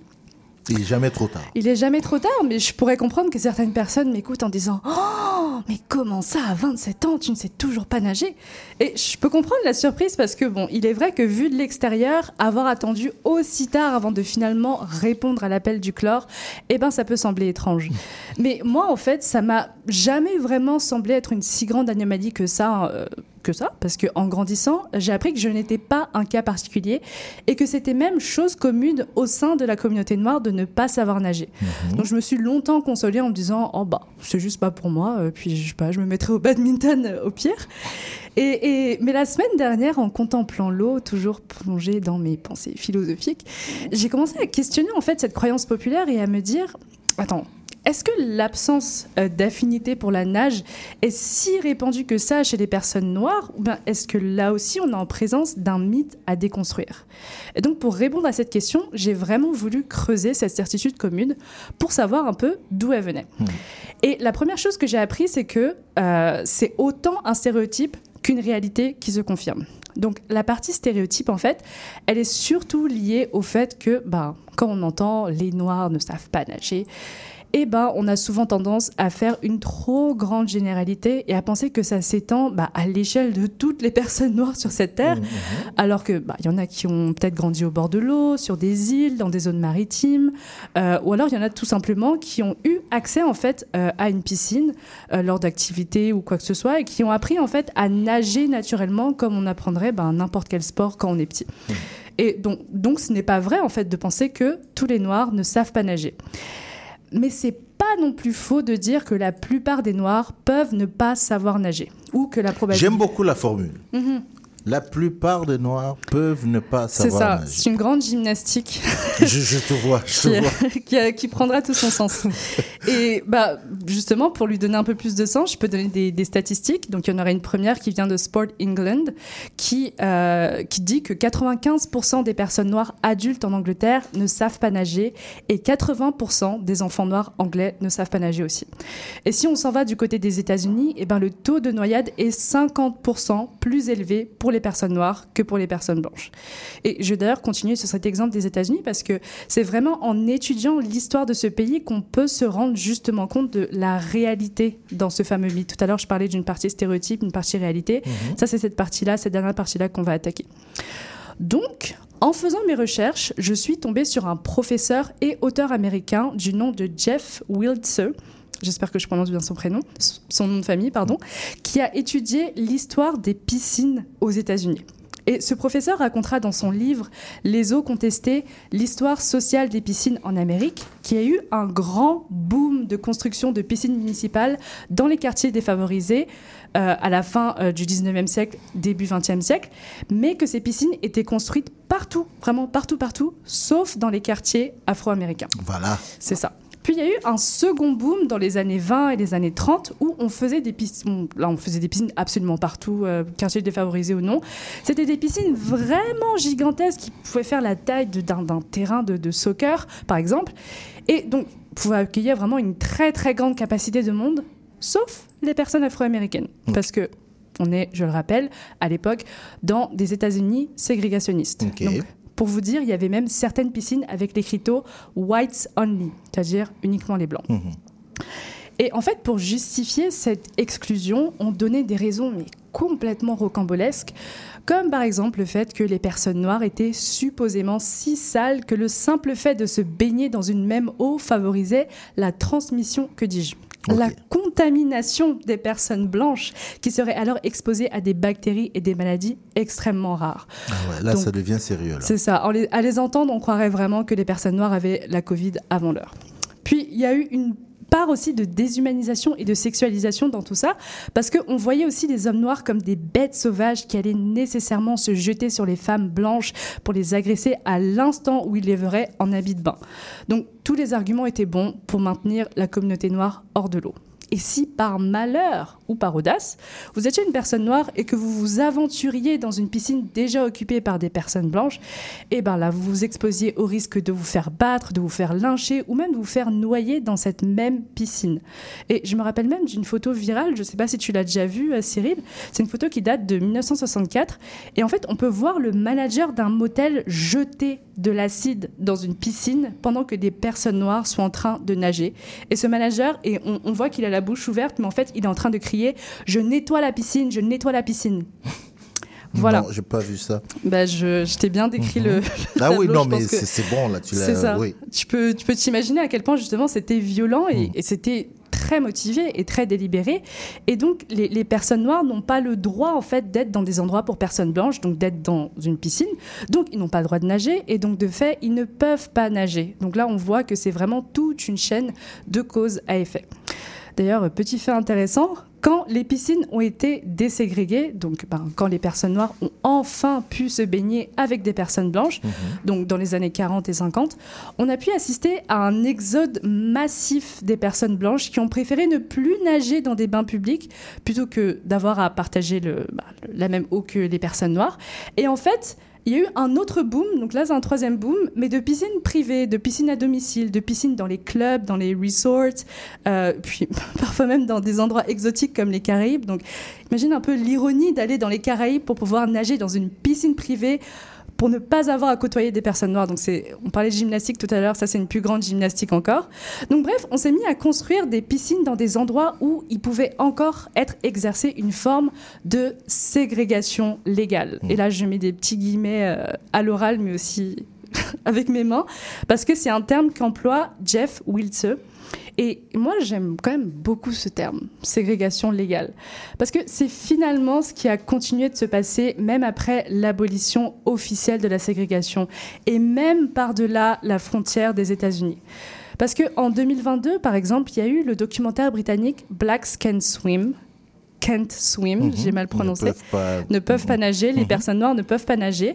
Donc il est sorti et, dans, et, et dedans, beaucoup de personnes noires ont témoigné de la racine de leur relation traumatique avec l'eau. Et pour beaucoup, en fait, c'est, c'est, juste des, c'est, juste, c'est surtout des stéréotypes racistes qui leur ont été dits et répétés pour les décourager. Donc on a celui que les noirs ont des os qui sont beaucoup trop denses pour pouvoir flotter dans l'eau, euh, que leurs postérieurs sont si gros que ça les fait couler, euh, que c'est pas un sport de noirs. Parce que sinon, bah, pour pourquoi est-ce qu'on ne voit pas d'athlètes noirs à la télévision? Vous voyez bien que ce n'est pas un sport de noirs. Donc, bah, qu'est-ce que font ces personnes-là? Eh ben, elles se réorientent tout simplement parce qu'elles finissent par croire ce qu'on leur dit et ce qu'on leur répète à longueur de journée. Et les enfants de ces personnes-là qui ont capitulé, eh bien, ne vont pas apprendre à nager parce que leurs parents leur transmettront cette peur ou du moins cette distance à prendre avec l'eau. Et c'est comme ça que de fil en aiguille, eh ben, il y a un cycle, un, un, un cycle systémique qui s'installe.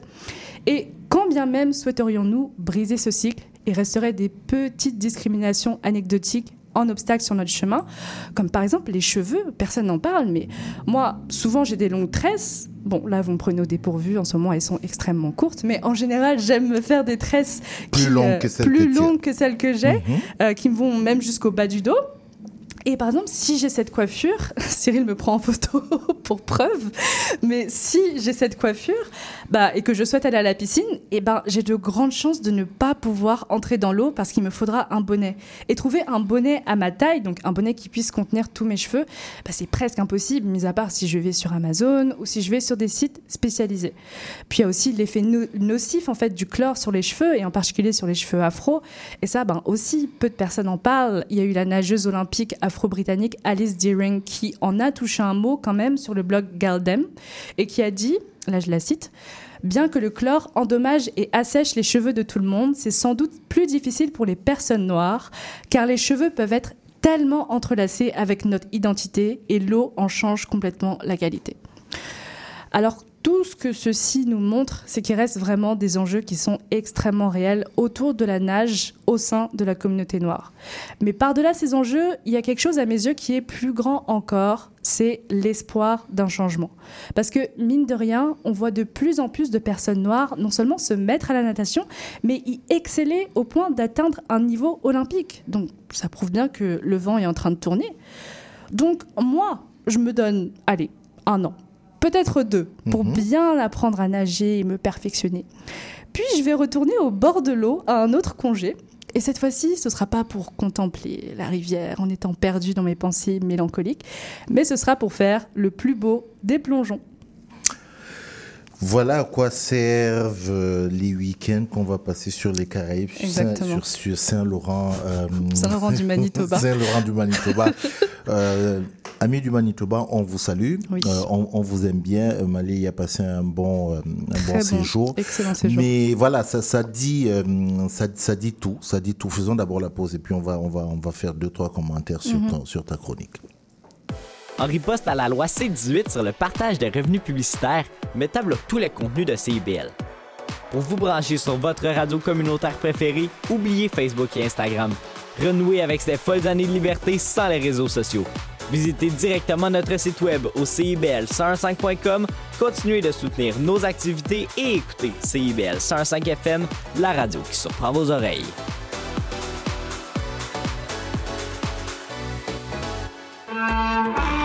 Vous voulez tout savoir sur la musique, la chanson, la danse traditionnelle québécoise? Eh bien, excusez-la est pour vous.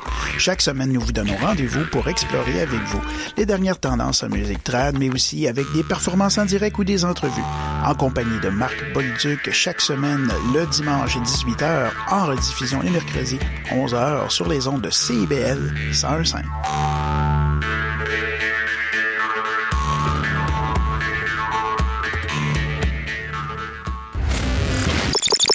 Devise qui nous soutient n'est plus Québec, je me souviens.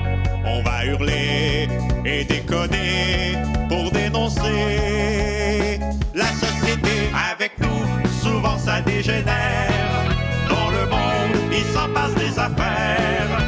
Sous le signe des moustiquaires, on a... Les trois moustiquaires, mercredi dix-sept heures sur les ondes de C I B L.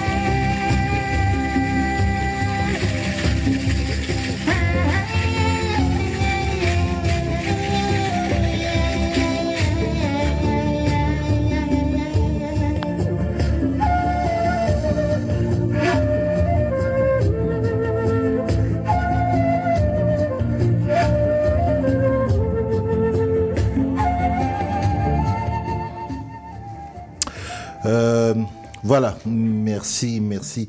Euh, on passe carrément à autre chose, là. Euh, vraiment autre chose.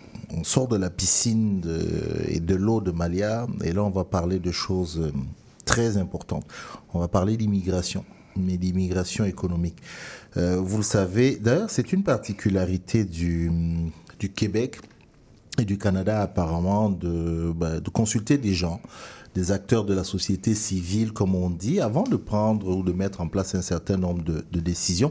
Et c'est le cas notamment avec le ministère de l'immigration et de la Midi, ministère de l'immigration, non, la francisation et l'autre I, inclusion, c'est intégration. Merci Léo. Voilà, heureusement que tu es là. Euh, Léo a parlé dans ma petite oreille, euh, qui justement est en train de mettre en place une politique euh, ben pour deux mille vingt-quatre deux mille vingt-sept, ça je l'ai dit en début d'introduction. Et parmi les différents acteurs que le ministère euh, reçoit, euh, prend, dont il prend en compte les avis, il y a l'Institut du Québec. Et l'Institut du Québec, en fait, c'est un prétexte parce que la personne que je reçois est bien évidemment économiste principale à l'Institut du Québec. Et donc, ça faisait un moment que je souhaitais euh, le recevoir pour parler de ça. Daye Diallo, bonjour. Bonjour Cyril. Merci de... Ça fait longtemps qu'on ne s'est pas vu. Hein. Ça, ça fait très longtemps parce que mes invitations, ben voilà, on ne les accepte plus. C'est pas grave. Euh, aujourd'hui, il y a celle-là. Donc, je suis content. Oui, oui, là, je, je, je, je finis. Tu...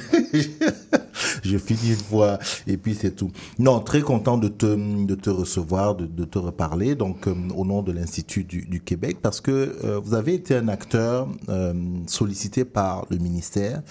Vous avez émis un certain nombre de recommandations. Et quand on dit l'Institut du, du Québec... D'ailleurs, c'est quoi l'Institut du Québec ? Bonjour Cyril. Bonjour. Puis, euh, ça fait toujours plaisir d'être là avec mmh. toi. Merci pour l'invitation. Euh, toujours un plaisir de discuter avec Néo-Québec. Donc, euh, très rapidement, l'Institut du Québec, c'est un organisme de recherche socio-économique. Euh, nous, notre travail consiste à regarder un peu ce qui se passe au Québec en termes de politique publique qui concerne nos finances publiques, qui concerne la main-d'œuvre, qui concerne le développement économique, par exemple. Donc, raison pour laquelle, avec euh, cette planification de l'immigration deux mille vingt-quatre deux mille vingt-sept du Québec, euh, on apporte un peu euh, notre vision sur les enjeux d'immigration économique. Euh, notre perspective, et puis aussi on émet quelques recommandations dont on va sûrement parler dans les minutes à venir. Oui, oui, oui, ben on, va, on va directement rentrer là-dessus. Donc vous avez euh, été reçu, vous avez présenté, je l'ai dit, vous, c'est vraiment l'immigration économique, parce que quand on parle de, de, de, voilà, d'immigration, on, on, met, on parle très souvent de là, tantôt on a parlé un peu de, de pénurie de, de, de main-d'œuvre, c'est quelque chose qui revient très souvent, mais quand on parle de, euh, d'immigration, on voit l'immigration comme ben voilà, le mouvement naturel, mouvement social de gens qui immigrent, mais il y a aussi l'immigration euh, économique. Et puis là, oui, là, ça vous interpelle. Euh, alors, avant de faire ce, de décliner un peu quelques-unes de, de vos recommandations, euh, je vais profiter de poser la question. L'immigration, c'est une bonne chose, non, pour l'économie ? Très bonne question, mm-hmm. Cyril. Puis je vais te répondre tout à l'heure, mais c'était très intéressant. Euh, tout à l'heure, quand tu parlais d'immigration économique, euh, ce qu'il faut savoir, c'est qu'au Québec, on reçoit différentes formes d'immigration. Mm-hmm. Donc, en termes d'immigration permanente, on a trois grandes catégories. Les immigrés économiques. Donc, euh, une très grande majorité des immigrés économiques, c'est des travailleurs qualifiés. Mais il ne faut pas oublier qu'on reçoit aussi des gens d'affaires, des investisseurs, des entrepreneurs. Mm-hmm. Ensuite, la deuxième grande catégorie, c'est le regroupement familial. Euh, des gens qui vivent déjà au Québec, euh, qui sont des immigrants permanents, des citoyens canadiens, peuvent euh, demander à faire venir leurs parents, puis leurs enfants et leurs conjoints. Donc c'est possible, mais on a aussi euh, tout ce qui est euh, réfugié. Donc on en a beaucoup parlé au Québec ces dernières années, entre autres avec le chemin Roxham, euh, mais c'est une catégorie d'immigration qui existe aussi. Mm-hmm. Et euh, ceci étant dit, euh, pour la réponse à ta question, est-ce que l'immigration est une bonne chose ? euh, Nous, à l'Institut du Québec, on a travaillé sur ces enjeux-là, puis au cours des dernières années, on a sorti des analyses et des rapports, et de manière générale, euh, l'immigration au Québec a un impact positif sur l'économie, euh, un impact euh, limité, mais euh, qui existe sur tout ce qui est démographie. Donc, euh, de manière générale, on peut dire que l'apport euh, des immigrants au Québec est positif. Même si vous dites, Daye Diallo, vous dites à l'Institut du Québec que ce n'est pas la seule solution. Effectivement. Voilà, parce que ça, vraiment, je, je vais prendre, moi, les axes qui m'ont le plus fait sursauter dans, dans vos recommandations. Ouais. D'emblée, alors qu'il y a tout une autre école qui estime que justement on en a besoin et que c'est la solution euh, à, la, à la pénurie de la main d'œuvre, c'est la solution à la comment j'ai failli dire dépeuplement, oh bon Dieu, faut que je me concentre à, au comment, vieillissement de la, au vieillissement de la population. Merci. Euh, vous vous dites non, mais c'est pas la seule solution. C'est un enjeu qui est très complexe, l'immigration. Puis effectivement, il faut le voir dans sa globalité. Euh, la, l'immigration fait partie des solutions. Donc okay. ce n'est pas la seule solution. Quand on parle de main-d'œuvre, par exemple, de pénurie de main-d'œuvre, euh, il y a des enjeux de productivité au Québec qui existent et il va falloir travailler sur ces enjeux de productivité-là. Quand on pense à la technologie, par exemple, euh, il y a des secteurs où euh, la technologie pourrait aider à la réduction de ces enjeux de pénurie de main-d'œuvre. Euh, il y a des catégories de la population québécoise, euh, les personnes les aînés par exemple, que l'on pourrait mieux mettre à contribution dans les enjeux de main-d'œuvre. Donc tout ça, ça existe et l'immigration en plus est l'une des solutions qui pourrait nous aider à faire face aux défis euh, du Québec. Et quand on parle de vieillissement de la population aussi, il faut reconnaître que le Québec reçoit des immigrants qui sont, quasi, qui sont assez jeunes en général, mais il ne faut pas oublier, euh, quand on parle d'immigration permanente, euh, c'est que les chiffres sont aussi relatifs. Euh, avant, on avait des seuils à cinquante mille personnes, c'est moins de un pour cent de la population québécoise. Mm-hmm. Donc à la marge, euh, ce ne sera pas la solution ultime pour euh, faire face à ces enjeux de vieillissement de la population, même si le fait d'avoir des immigrants plus jeunes euh, fait en sorte qu'on a des travailleurs plus jeunes et ça a un effet quand même positif. Mmh. Alors, vous avez proposé des recommandations, recommandations pour bien dire les choses, on va appeler ça des pistes de réflexion. Mmh. Euh, une sur laquelle tout de suite vous mettez l'emphase, vous dites euh, que parce que le gouvernement en a parlé, euh, qui voulait rehausser, je ne vais pas dire exclusivement, l'immigration francophone. Mm-hmm. Et là, vous vous dites, attention, on lève le drapeau, vous dites non. Pourquoi ?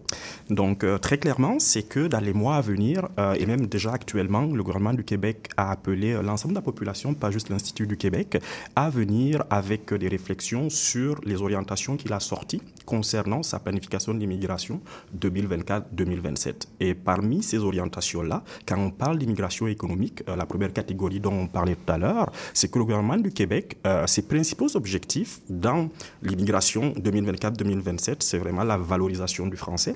Donc le français participe à la pérennisation de la langue au Québec, et c'est bien normal. Euh, le Québec a ses propres enjeux sociaux, culturels qui l'expliquent, mais aussi lutter contre cette pénurie de main-d'œuvre-là. Mais en matière d'immigrants économiques, de travailleurs qualifiés, entre autres, euh, on voudrait recevoir presque exclusivement euh, des immigrants qui parlent français. Et donc, euh, ce qu'il faut comprendre aussi, c'est malgré tout ce que le Québec est quand même en compétition avec d'autres endroits au Canada. Okay. Donc, euh, tout en voulant effectivement avoir une immigration économique qui parle français, il faut quand même que le programme d'immigration reste compétitif. Donc, c'est pour ça qu'on est venu avec cette recommandation-là. C'est compréhensible de vouloir une immigration qualifiés qui parlent français, mais il va quand même falloir s'assurer euh, de mettre en place des politiques d'immigration économique euh, qui restent compétitives. Donc, il va falloir être sûr euh, de quel niveau de français on veut, puis si ce niveau de français-là, par exemple, est pertinent, autant dans le travail que fait la personne euh, qui va arriver au Québec et aussi dans cet objectif général-là de pérenniser le français au Québec. Mmh. Donc, il va falloir faire attention. Donc, vous dites... prioriser le français, mais n'en faites pas une exclusivité. C'est ça. Mm-hmm. Puis euh, dans ces programmes-là, quand vous regardez dans le détail, il existe euh, un sous-programme euh, qui s'en vient, euh, qui sera dans la catégorie générale. Je rentre dans les technicalités non, ici. Non, on va essayer de, de rendre ça simple. Mm-hmm. Du nouveau programme de sélection des travailleurs qualifiés qui va remplacer un ancien programme. On a un volet, le volet quatre, euh, par exemple pour les talents d'exception, qui dit que ben, ces talents d'exception-là euh, ne seront pas obligés de parler le français. Donc il y a quand même euh, certaines choses qui vont être mises en place pour essayer euh, de, de réduire les impacts négatifs d'une immigration qui pourrait être totalement francophone, mais pour tous les autres programmes, parce que vous savez, il y a aussi les programmes euh, de l'expérience québécoise dont on va parler tout à l'heure, mm-hmm. et peut-être d'autres programmes où cette nécessité de parler le français, on la comprend, mais il va falloir bien la mettre en place. C'est quoi un talent d'exception ? Un talent d'exception, selon les critères qui, sont, euh, qui ont été donnés par le gouvernement du Québec, c'est quelqu'un qui se démarque de manière exceptionnelle dans son, euh, dans son emploi. Et qu'est-ce que ça veut dire ? On va le voir sûrement parce que tous les détails n'ont pas, ne sont pas sortis, mais la grande idée, c'est que c'est quelqu'un d'exceptionnel. Donc, genre euh, Yoshua Bengio, par exemple, Yoshua bon, lui, Bengio, qui parle français, euh, mais a priori le même, mais, en, mais qui ne parle qu'anglais, par mais exemple. Euh, j'espère qu'on aura plus que des Yoshua Bengio, parce que Yoshua ah. Bengio, c'est un hyper talent d'exception, okay. si je peux dire ça. Okay. Mais c'est dans, cette, c'est dans ces idées-là. Oui. oui. Alors là, euh, euh, comment dire ça, on vient d'évoquer le, le, le programme, euh, comment on appelle ça, le P E C. Exactement. Voilà. Euh, et, et là aussi, c'est aussi un programme où vous estimez qu'on devrait le mettre, on devait plus le prendre en considération. Effectivement, donc en matière d'immigration économique, il euh, y a des gens qui sont déjà au Québec, mmh. donc on a des étudiants euh, et on a des travailleurs. Et il existe des voies de passage plus rapides pour ces personnes-là, parce qu'on considère, vu qu'elles sont déjà ici, euh, qu'elles ont une vie ici, qu'elles parlent le français, parce que pour pouvoir avoir accès à ces programmes-là, il faut parler le français, que ces gens-là devraient avoir une, vie, une voie privilégiée. Pardon. Mmh. Et là, avec les nouvelles orientations, euh, le gouvernement du Québec a mis de l'avant euh, le fait que pour pouvoir bénéficier des, du programme des étudiants, euh, le P E C étudiant, il fallait avoir étudié dans un programme francophone au Québec. Avant, il fallait juste justifier du fait de parler le français. Okay. Et donc là, ce qui se passe, c'est qu'on risque de perdre sûrement des étudiants qui euh, sont arrivés au Québec, qui sont allés dans des programmes anglophones, mais qui ont fait l'effort d'apprendre le français. Donc il faut toujours se rappeler que c'est là, en termes de compétitivité aussi, qu'il faut voir est-ce que ces gens-là parlent le français. Et donc, on ne comprend pas que des gens qui sont venus au Québec, qui ont appris le français, soient exclus euh, de cette voie rapide-là. Et nous, ce que l'on propose, euh, c'est qu'il existe une deuxième voie qui s'appelle le programme de l'expérience québécoise, mais pour les travailleurs. Donc, quelqu'un qui est venu au Québec pour étudier dans un programme anglophone, qui a appris le français, euh, ce serait quand même très intéressant de lui donner cette voie privilégiée-là, parce qu'on risque de perdre des talents. Donc, il pourrait passer par le programme des travailleurs dès qu'il obtient un emploi sans pour autant justifier une expérience de deux ans. Parce que ce programme-là demande de justifier une expérience de deux ans.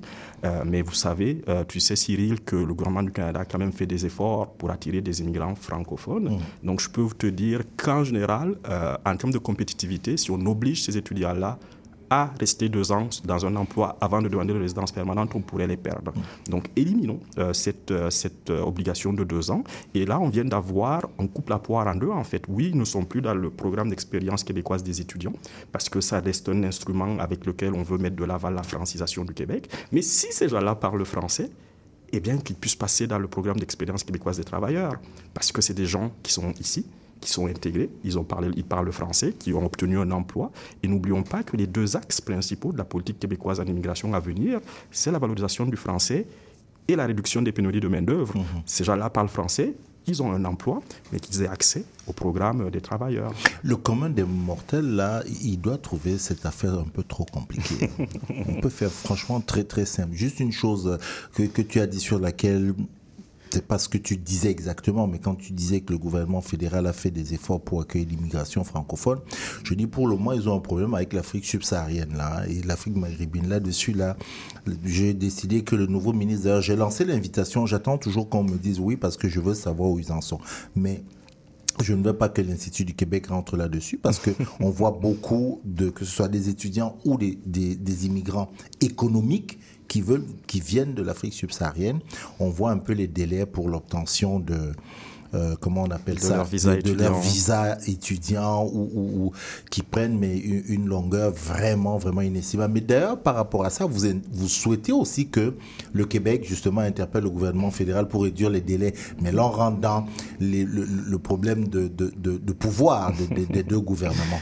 Donc euh, oui, euh, Cyril, euh, effectivement, euh, pour ceux qui s'intéressent à ces enjeux-là, il existe des accords Canada-Québec qui mm-hmm. déterminent quel est le pouvoir de tel euh, échelon de gouvernement, le provincial, le fédéral, dans le cas du Québec. Mais euh, tout simplement, effectivement, aujourd'hui, on constate euh, que pour les immigrants économiques du Québec, les délais de traitement de leurs dossiers sont extrêmement important par rapport à ceux qui viennent du reste du Canada. Okay. J'ai bien fait l'exercice de regarder ce matin quels étaient ces délais. Pour le Québec, on parle de dix-sept mois, une mmh. fois que vous avez passé euh, l'étape du provincial, mmh. donc euh, d'avoir son certificat de sélection du Québec, ça vous prend dix-sept mois au fédéral, euh, tandis qu'au fédéral, il existe des programmes comme la catégorie entrée express où ça prend cinq mois. Mmh. Donc, euh, je parlais de compétitivité tout à l'heure. Vous savez, un immigrant est un être rationnel euh, qui regarde qu'est-ce qui existe à gauche et à droite. Donc, c'est certain que si ça vous prend dix-sept mois au Québec et que ça vous prend cinq mois ailleurs, vous pouvez vous poser des questions. Est-ce que je reste au Québec? Est-ce que je vais à Ottawa? Le Canada est un grand pays. Donc nous, ce que l'on propose avec ces recommandations-là, euh, c'est vraiment qu'il soit mis en place un mécanisme de suivi entre le gouvernement fédéral et le gouvernement provincial, parce que chacun des deux échelons de gouvernement ont reconnu qu'il y a un enjeu là. Et donc, euh, comment est-ce que l'on suit ce, ce processus-là pour réduire les délais du Québec, pour que le Québec redevienne compétitif par rapport aux autres provinces? Mm-hmm. Donc ça, c'est une recommandation, c'est un problème qui existe. Et puis, euh, mais les gouvernements en ont pris conscience et on ose espérer que dans les années à venir, euh, quelque chose sera fait là pour réduire ces délais-là et ramener le Québec dans une zone de compétitivité par rapport au reste du Canada. Mmh. Sinon, il y, y a d'autres recommandations que euh, vous faites aussi euh, à l'Institut, mais, mais que moi j'appelle, euh, Daye Diallo, que moi je vais appeler un peu, bah, vous enfoncez des portes ouvertes. Je, veux dire, je, je m'explique. C'est, c'est pas, évidemment, c'est pas vous, mais je parle de l'Institut, la reconnaissance des compétences. On en parle depuis Mathusalem, mm-hmm. du problème de la reconnaissance des, des, des, des compétences. Mm-hmm. Donc, bon, vous revenez là-dessus. Euh, est-ce que vous apportez quelque chose de nouveau par rapport à, aux, aux demandes qui sont déjà faites ? euh, Oui, euh, c'est, c'est un très bon point, euh, Cyril. Tu sais, c'est un très bon point, mm-hmm. c'est un très bon point Cyril. Tu... En regardant la situation économique des immigrants au cours des dernières années, au cours de la dernière décennie, on pourrait prendre deux mille douze deux mille vingt-trois, c'est qu'on constate très clairement que la situation des immigrants s'améliore, des immigrants économiques. Donc on a des taux de chômage qui sont beaucoup plus faibles, un rattrapage par rapport aux natifs, on a des taux d'emploi qui sont beaucoup plus élevés, un rattrapage euh, par rapport aux natifs. Euh... Ce que tu dis, excuse-moi de t'interrompre, ça, quand on dit ça s'améliore, c'est de manière globale ou c'est, ça dépend de certaines filières, c'est, de certaines... C'est de manière globale. De manière Donc, globale. de manière okay. globale, ça s'améliore, mm-hmm. mais effectivement, quand on regarde les sous-catégories, il y en a qui s'améliorent beaucoup plus que d'autres. Mm-hmm. Mais l'un des enjeux qui reste, et Cyril, tu l'as bien mentionné, c'est la reconnaissance des compétences. Mm-hmm. Aujourd'hui, quand on regarde ces chiffres-là, euh, le taux de surqualification des immigrants, donc c'est-à-dire quelqu'un qui occupe un emploi dont les compétences sont en dessous euh, de ce qu'il sait faire réellement, sont beaucoup plus importants chez les immigrants. Mm-hmm. En général, c'est au ratio de un à deux. Donc, Donc, euh, et ça, c'est quelque chose qu'il faut faire parce que quand on parlait tout à l'heure d'intégration des immigrants, plus les gens font ce pourquoi ils sont formés et ce pourquoi ils sont compétents, mieux c'est pour l'économie. Bien et sûr. Donc, on rappelle cela et on propose, entre autres, de, les ordres professionnels, entre autres, de, une collaboration beaucoup plus étroite entre le gouvernement du Québec et les ordres professionnels pour s'assurer euh, que les processus de reconnaissance des compétences, donc quelqu'un qui vient s'installer ici, qui a un diplôme étranger, qui a une formation étrangère, que ça aille beaucoup plus vite pour reconnaître ces compétences-là. Et vraiment regarder où sont les goulots d'étranglement, où sont les murs dont tu parlais, pour s'assurer que euh, ça ne, ça ne Ces, ces murs-là disparaissent parce que c'est un frein à l'économie pour l'ensemble du Québec, autant pour les immigrants que pour les employeurs, que pour l'économie. Euh, les recommandations, elles sont sur votre site internet, celui de l'Institut du Québec. Les gens peuvent aller les lire. Je veux qu'on finisse avec des questions un peu d'ordre général. Euh, combien d'immigrants par, euh, par année au Québec ? Cyril, euh, je vois ton, ton, ton beau petit sourire. Non, parce c'est qu'il y a un débat, ouais. c'est un débat, j'allais dire national, c'est un débat de toute la société. Et on interpelle les acteurs. Effectivement. Com- com- et, il faut combien ? Et, et donc, tu verras, Cyril, euh, je sais que tu nous lis beaucoup, on a déjà sorti des rapports là-dessus, mm-hmm. où on concluait, entre autres, qu'il n'y a pas de chiffre magique. En fait, euh, il faut aller au-delà de ce chiffre magique-là que l'on cherche. Ce qu'il faudrait regarder, c'est est-ce que cette immigration-là est positive pour le Québec ou non ? Et comme je le disais, c'est qu'on regarde dans les dix dernières années, avec les seuils d'immigration que l'on a reçus, euh, la, l'intégration des immigrés économiques s'améliore. Euh, donc, il y a une situation qui permet de hausser ces seuils d'immigration-là. Euh, on parlait tantôt des enjeux démographiques. Il y a une situation qui permet de hausser ces seuils d'immigration-là. Donc, euh, quand on regarde ces différents facteurs-là, euh, on peut se permettre de passer de cinquante mille, les seuils que l'on avait euh, durant les dernières années, à soixante mille, ce que propose le gouvernement du Québec aujourd'hui parmi ses orientations. Et c'est pour ça que tu verras, Cyril, que notre dernière recommandation, c'est celle-là, que l'on passe de cinquante mille à soixante mille euh, pour les enjeux que je viens d'évoquer, parce qu'on peut se permettre d'avoir ces personnes-là. Mais il y a aussi d'autres enjeux, Cyril. Euh, tu vois, on parle beaucoup de logement en ce moment. Mm-hmm. Euh, on parle de services aussi à la population. On voit qu'il y a des lacunes qui existent déjà à ce niveau-là, mais le fardeau ne devrait pas porter sur les immigrants. C'est des enjeux qui existent et c'est des enjeux que l'on peut résoudre d'une certaine manière, mais il faut reconnaître qu'ils existent. Et dans notre politique de planification de l'immigration, il ne faut pas les oublier. Donc, euh, on a des recommandations, par exemple, sur la régionalisation des immigrants. Mais comment est-ce que l'on fait pour avoir plus d'immigrants en région s'il n'y a pas de logement ? Donc, dès le départ, il faut... Il n'y a pas de logement, s'il n'y a pas de service. Il n'y a pas de service de garde, euh, c'est voilà. ça. Mm-hmm. Donc, dès le départ, les différents, les, différents, euh, les différents organismes gouvernementaux, quand on parlait du M I F I tout à l'heure, ou d'autres, doivent travailler ensemble. Euh, euh, pour que l'on sache à combien d'immigrants on va avoir dans les années à venir. Est-ce qu'on a assez de logements pour ces gens-là? Est-ce que l'on peut prévoir de logements pour ces gens-là? Est-ce qu'on a des services pour ces gens-là? Et pour l'ensemble de la population. Donc ça, c'est, c'est à faire ensemble. Et aussi, euh, l'une des choses dont on parle beaucoup dans, nos, dans notre intervention, c'est l'immigration temporaire. Mmh. Euh, la planification de l'immigration porte uniquement sur les permanents. Mmh. Mais, euh, et c'est un enjeu qu'on a vu au cours des dernières années, parce que l'immigration temporaire a beaucoup augmenté. On a aussi des gens que l'on reçoit de manière temporaire, des étudiants, des travailleurs.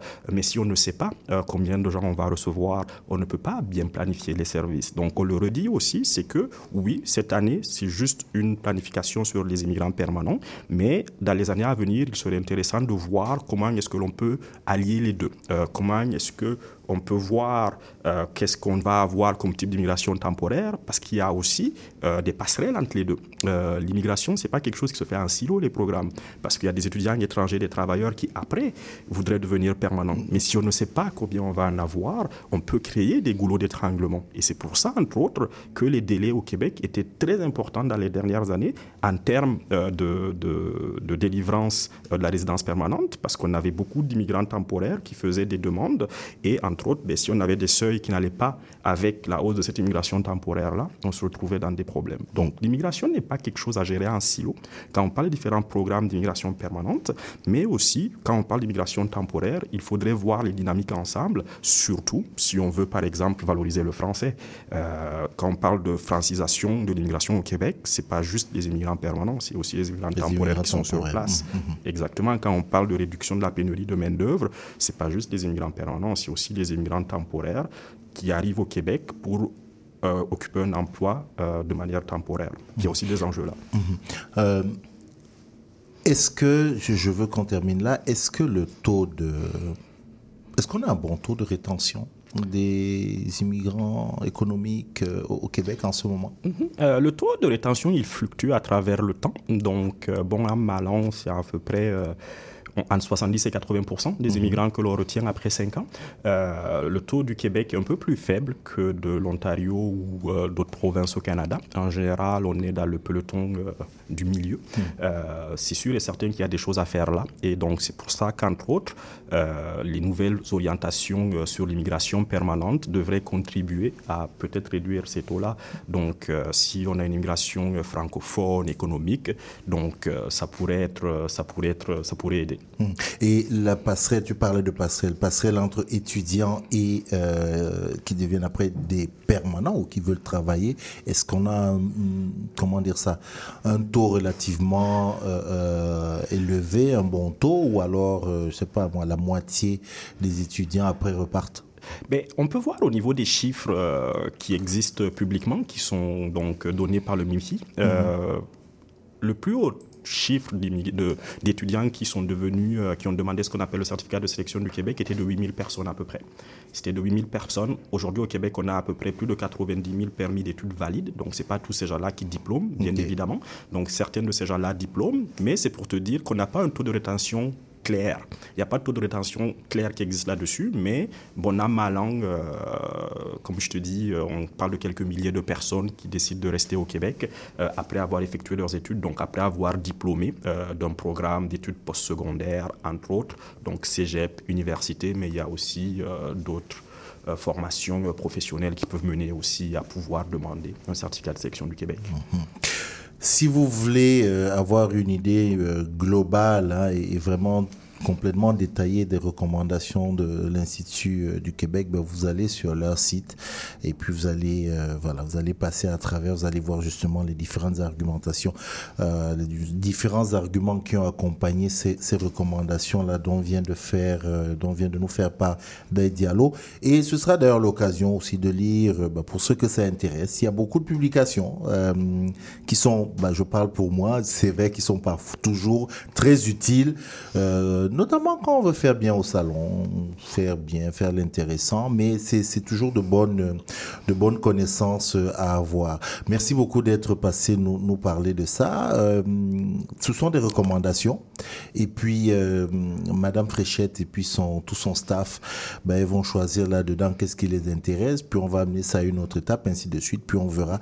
Mais là, on est dans les orientations deux mille vingt-quatre deux mille vingt-sept. Là, vous les avez déjà sortis. Les prochaines, euh, en ce moment, Laurent, tu planches sur quel... Euh, sur quoi?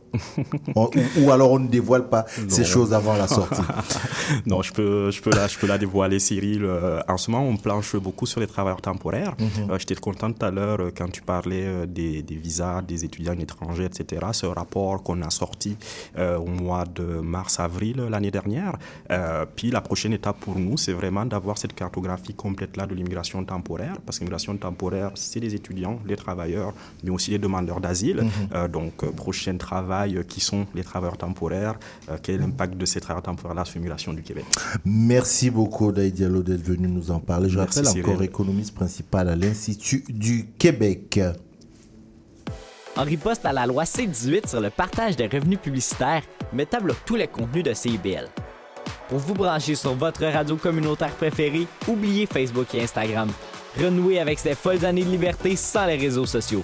Visitez directement notre site web au C I B L cent quinze point com, continuez de soutenir nos activités et écoutez C I B L cent cinq F M, la radio qui surprend vos oreilles.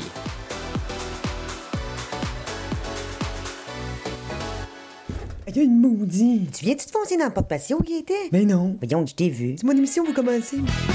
Voyons donc, Gaëtan, c'est un annonce, c'est le mercredi dix... Ben... Les Trois Moustiquaires, votre fenêtre embrouillée sur l'actualité. Mercredi dix-sept heures à C I B L. Monsieur Bulle et compagnie, un magazine radio sur le vin, la bière et les spiritueux. Des conseils pour mieux boire. Guinaël Revel et son équipe parlent du bio, de la viticulture, des spiritueux, des vignobles du Québec, du Canada, de toutes les nouveautés de la planète vin et une chronique fromage. Monsieur Bulle et compagnie, les vendredis de neuf heures à midi à C I B L cent quinze Montréal.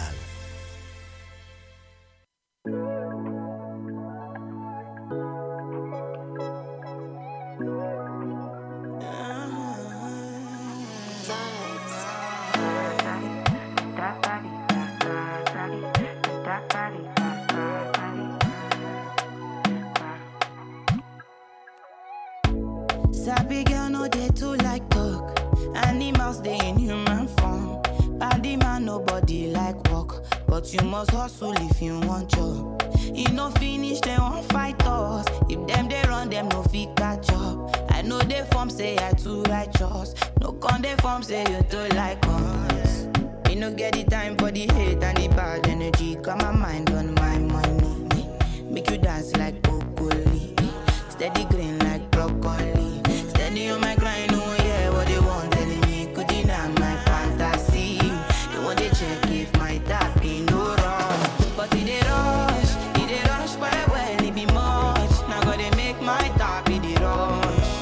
The kind money we touch, yeah. It they rush, it they rush, well well it be much. No be hype, everybody they crush. There's no darling with us.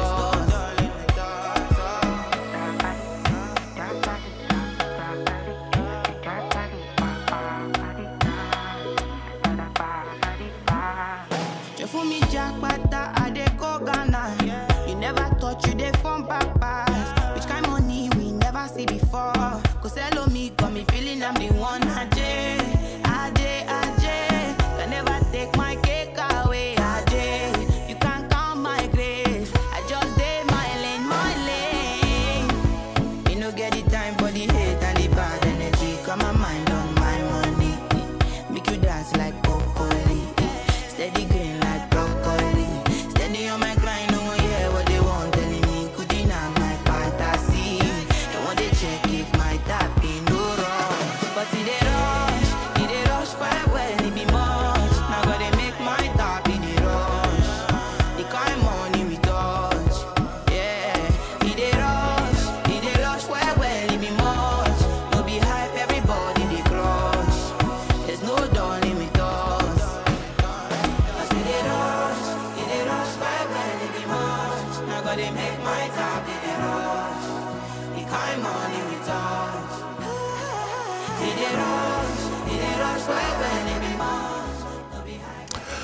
Voilà, nous abordons le, ben voilà, le dernier, le dernier cap de notre émission, euh, tranquillement, pas vite, mais très très bien. Puis on est content que vous soyez toujours à l'écoute de notre émission.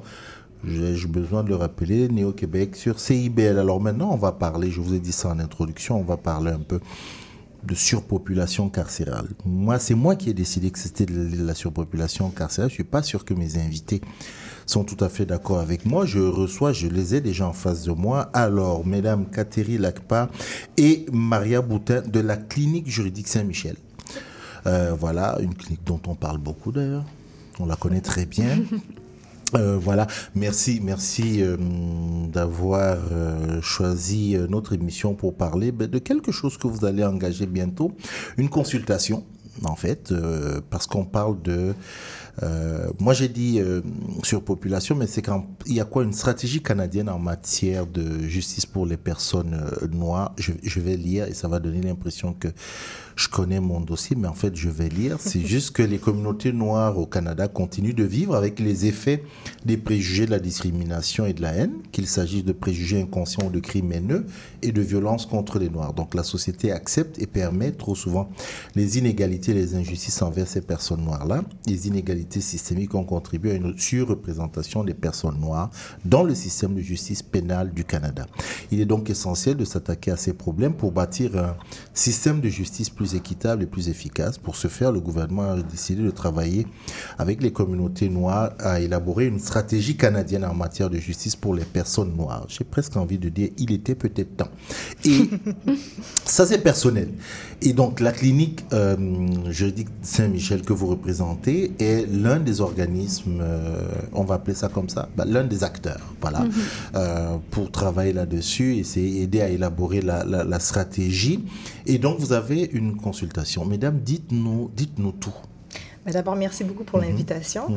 Euh, comment ça se traduit, en fait, c'est que la clinique euh, juridique de Saint-Michel a été mandatée, comme vous avez dit, par euh, le ministère de la Justice au niveau fédéral. Mmh. Mais il y a d'autres organismes aussi qui ont été mandatés au travers le Canada. Donc, c'est vraiment une stratégie qui est pan-canadienne. Mmh. Euh, tous les organismes communautaires vont mener des consultations publiques auprès des populations noires sur leur territoire qui leur a été assigné. Donc, nous, c'est les dix-sept régions euh, du Québec. Euh, ensuite, on va, euh, on va, on va faire des consultations publiques, comme on disait. Donc, c'est-à-dire qu'on va se déplacer ou les faire en ligne et sonder les personnes sur leur relation avec le système de la justice. Donc, que ce soit le profilage racial, euh, avec la D P J ou avec l'immigration, pour nommer que ces exemples-là. Et euh, on va rédiger un rapport qu'ensuite on va donner à un groupe directeur qui a déjà été euh, nommé par le ministère de la Justice. D'ailleurs, il y a deux euh, Québécois qui siègent sur le groupe directeur, Maître Fernando Belton et Maître Suzanne Tafo. Mmh, tout oui, à fait. Exactement. Mmh.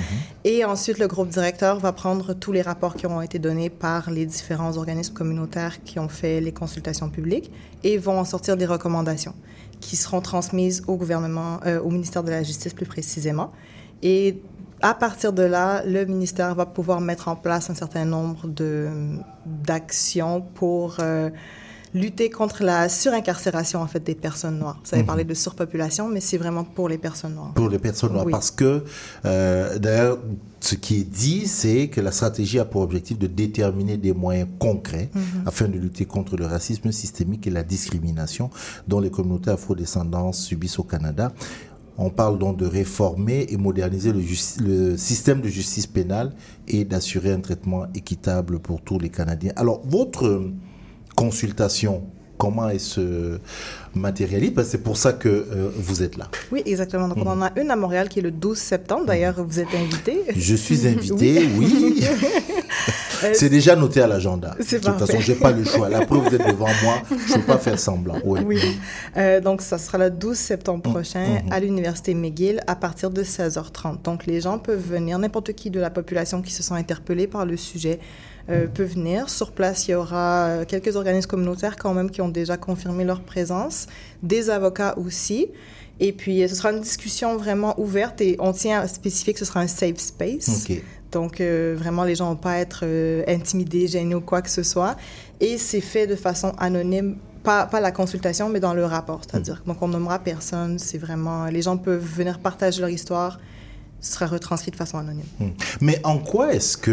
Euh, comment dire ça? Je, je pose la question à toutes les deux, mmh, hein, mmh. parce que vous n'avez pas encore pris la parole, euh, Maria Boutin. En quoi est-ce que quelqu'un qui n'a aucun rapport...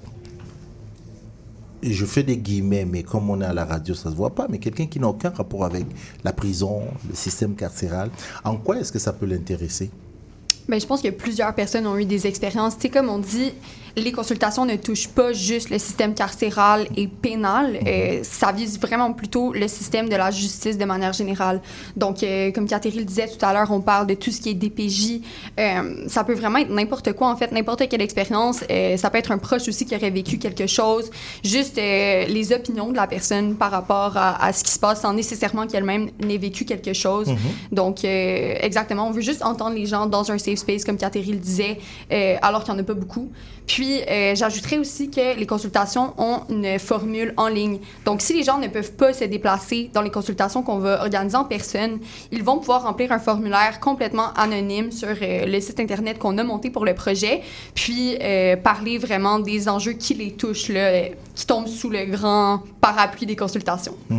D'ailleurs, je, je rappelle que le, le rapport, le, du moins le, le sondage en ligne, nous, mmh. on va le, le, le mettre sur nos, nos plateformes pour que les gens puissent y répondre. Je ne volontairement pas ouvert parce que je voulais vraiment que vous nous expliquiez vraiment pourquoi. Mm-hmm. Quel type de questions on trouve là-dedans?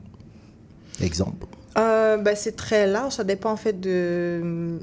Il y a des, les premières questions, en fait, c'est par rapport à vraiment euh, la, l'expérience en prison mm-hmm. et tout. Donc, les gens ne sont pas obligés de tout remplir les questions parce qu'on sait que ça ne va pas toucher forcément tout le monde. Mm-hmm. Donc, euh, ça va être ce type de questions-là. Il y a beaucoup de questions sociodémographiques aussi pour, euh, pour vraiment bien euh, rédiger le rapport et voir qui on cible et tout.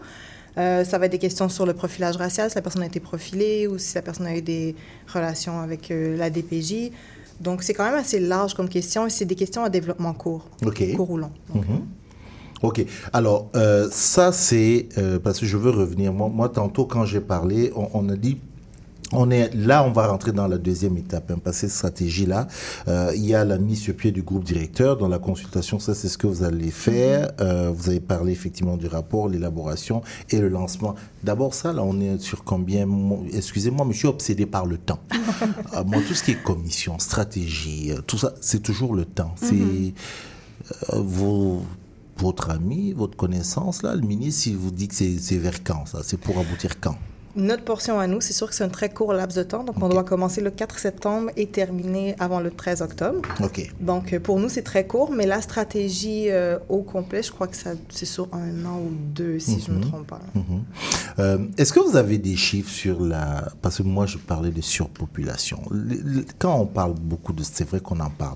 Est-ce qu'on a une idée un peu de... de... On a des taux, on a des chiffres un peu sur la, la, les populations, le, le, le pourcentage? Mm-hmm. Oui, je vous vois opiner de la tête. Don, donnez-nous pour que les gens comprennent en fait pourquoi oui. on arrive ouais. à cette euh, à la volonté de mettre en place une nouvelle stratégie, une nouvelle. C'est, c'est quoi quel le taux? Euh, en fait, au Canada, la population noire représente trois virgule cinq pour cent de la population canadienne, mm-hmm. mais dans le milieu carcéral, c'est neuf virgule deux pour cent de la population carcérale. Donc, c'est quand même énorme. Le triple de ce qu'elle représente dans la population de manière générale, quoi, ouais, en fait. Exactement.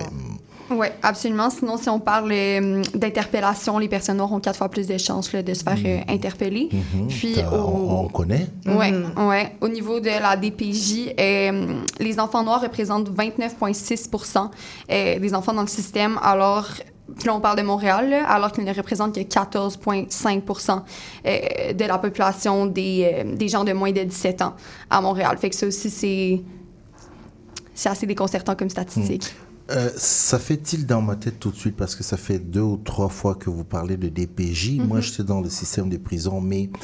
Est-ce qu'il n'y a pas comme un, comment dire ça, comme un doublon quelque part quand on introduit la D P J dans ce dossier? On sait que le, le, il y a eu toute une commission récemment sur la, la, la D P J, son, son fonctionnement. Euh, qu'est-ce que la D P J, de manière vraiment brute, je, je pose la question comme ça, la D P J, pourquoi elle est là-dedans? En fait, c'est euh, quelle relation ont les oui. parents noirs oui. avec le... Est-ce qu'ils se font traiter différemment avec le système de la D P J? Donc, est-ce qu'ils remarquent qu'ils ont moins de droits de visite? Ça peut être vraiment plein de choses. Euh, okay. Mais si on traite de la commission Laurent, c'est sûr que ça visait vraiment tout le système de la D P J, ce qui est extrêmement large. Euh, peut-être qu'au niveau des stéréotypes, justement, par rapport aux personnes racisées, c'était une partie de la commission, mais nous, on essaie vraiment de se pencher plus spécifiquement là-dessus, en espérant d'avoir des témoignages euh, de gens qui vont se sentir peut-être plus à l'aise de, de venir partager leur expérience avec nous. Euh, Donc euh, voilà, je dirais que c'est comme un des problèmes qui a été abordé, mais euh, plus ou moins en détail peut-être par la Commission Laurent, puis euh, on espère avoir une meilleure idée en fait de, de ce que certaines personnes peuvent avoir vécu dans le système, là. OK. Euh, donc vous avez dit les gens viennent, euh, c'est le douze, on a bien dit, hein, c'est le douze septembre, euh, à partir de quelle heure?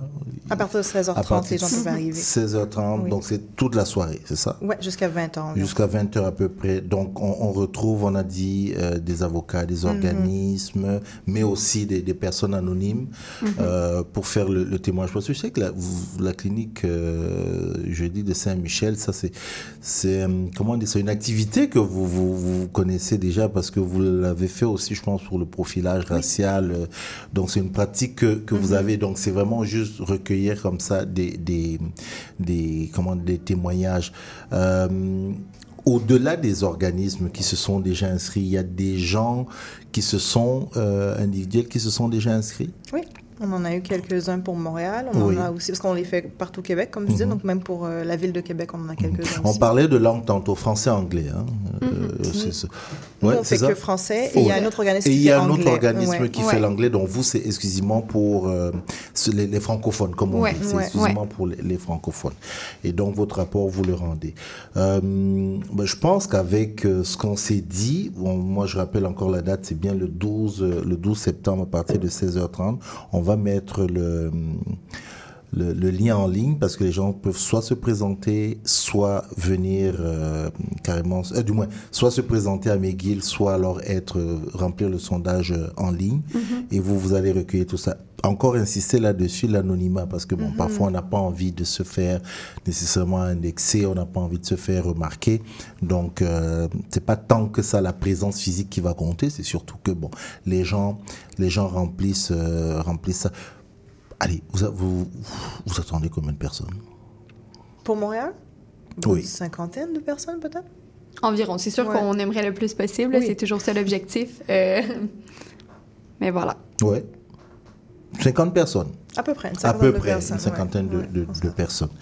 OK. Euh, ben, je pense qu'on on a fait le tour de la question, à peu près, je pense. Ou vous aviez quelque chose que vous vouliez ajouter? Comme on dit, je vous donne encore un dernier mot. Bon, pour moi, c'était assez complet. Euh, moi, je peux peut-être dire, si vous voulez avoir plus de détails, je vous invite aussi à consulter notre Instagram, euh, qui est assez actif à ce niveau-là.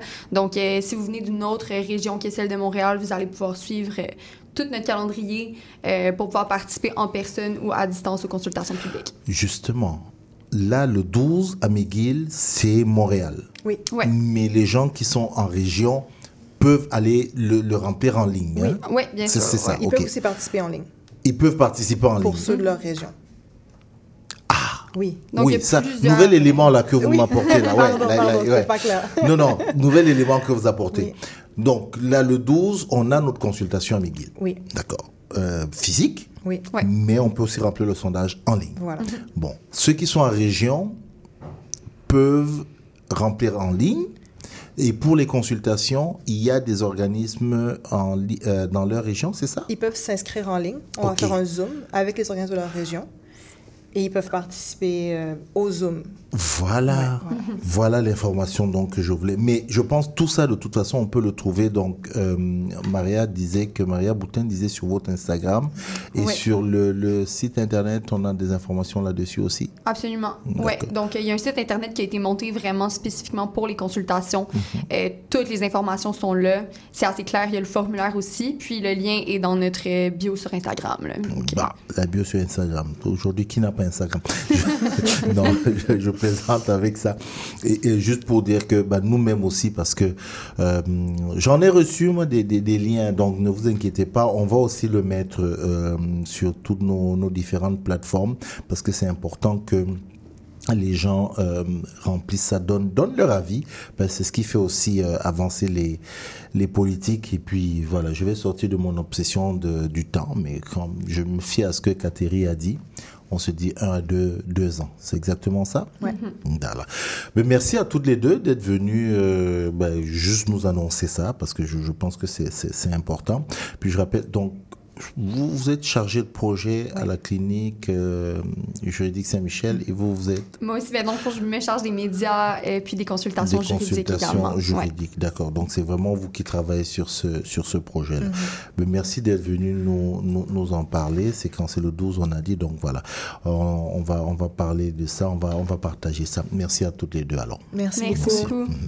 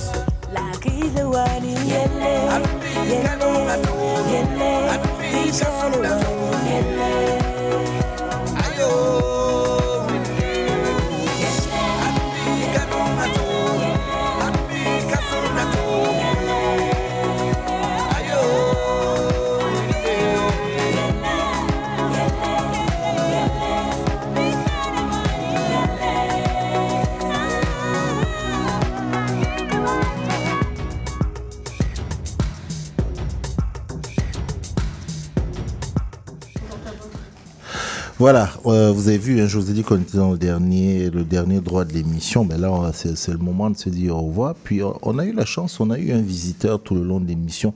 Il nous observait, il prenait des notes, je ne sais pas trop ce qu'il va en faire. Karl Fossi, bonjour.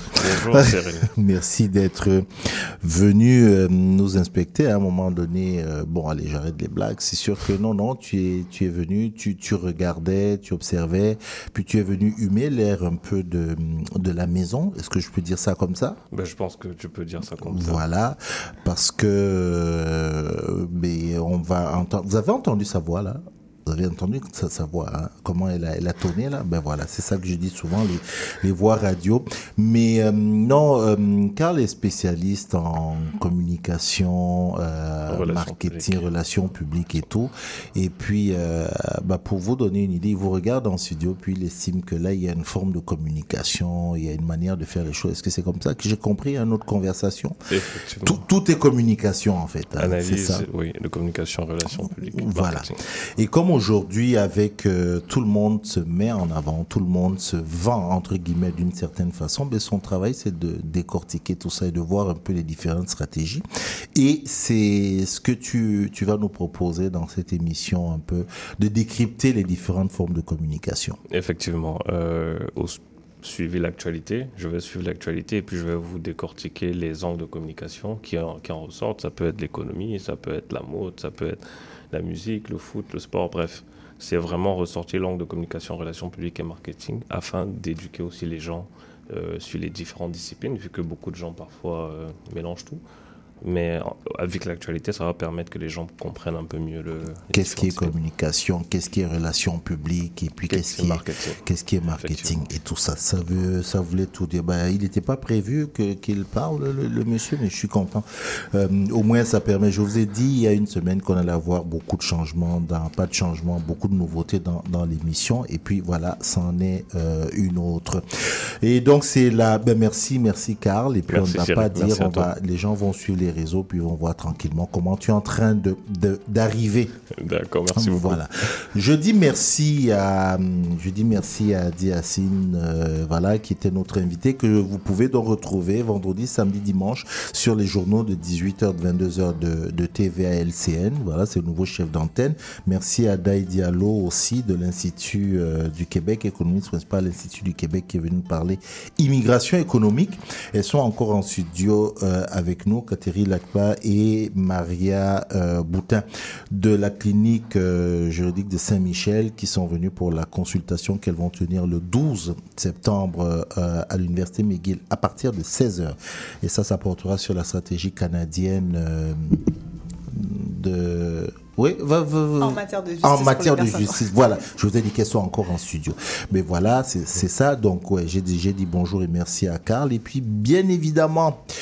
à ma colistière euh, Malia Kounkou, euh, qui je dis merci, puis qui va aller prendre un cours de piscine ce soir. Oui. Euh, ouais, voilà, qui va commencer ses cours de piscine. Exactement. À décider. Et voilà, ce soir. Elle commence, et commence, et tout. Et puis voilà, le maestro derrière euh, tout ce que vous entendez, quand ça vous parvient aussi finement, c'est tout simplement parce que Monsieur Léo Mercier était aux manettes. Merci Léo, on se dit à dimanche prochain. Mon nom est Cyril Ekwalla et évidemment, suivez C I B L. Vous savez, je le dis rapidement là et moi je le dis de manière crue.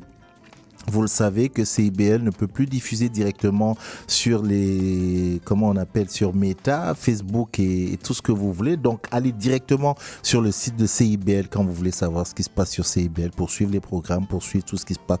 Allez directement sur C I B L. Quant à nous, Néo-Québec, ben, vous savez, on a nos réseaux sociaux où vous pouvez continuer à nous suivre. Merci, bonne semaine, prenez soin de vous.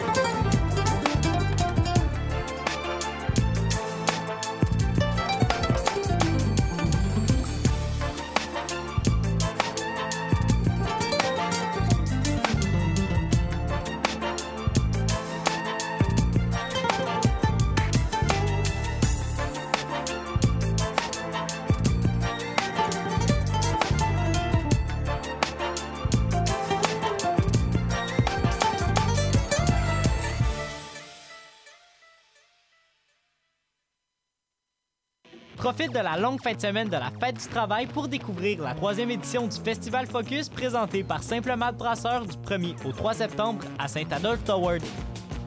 À seulement une heure et quart de Montréal, entre lac et montagne, marché artisanal et alimentaire, le cadre magique du festival te propose des spectacles.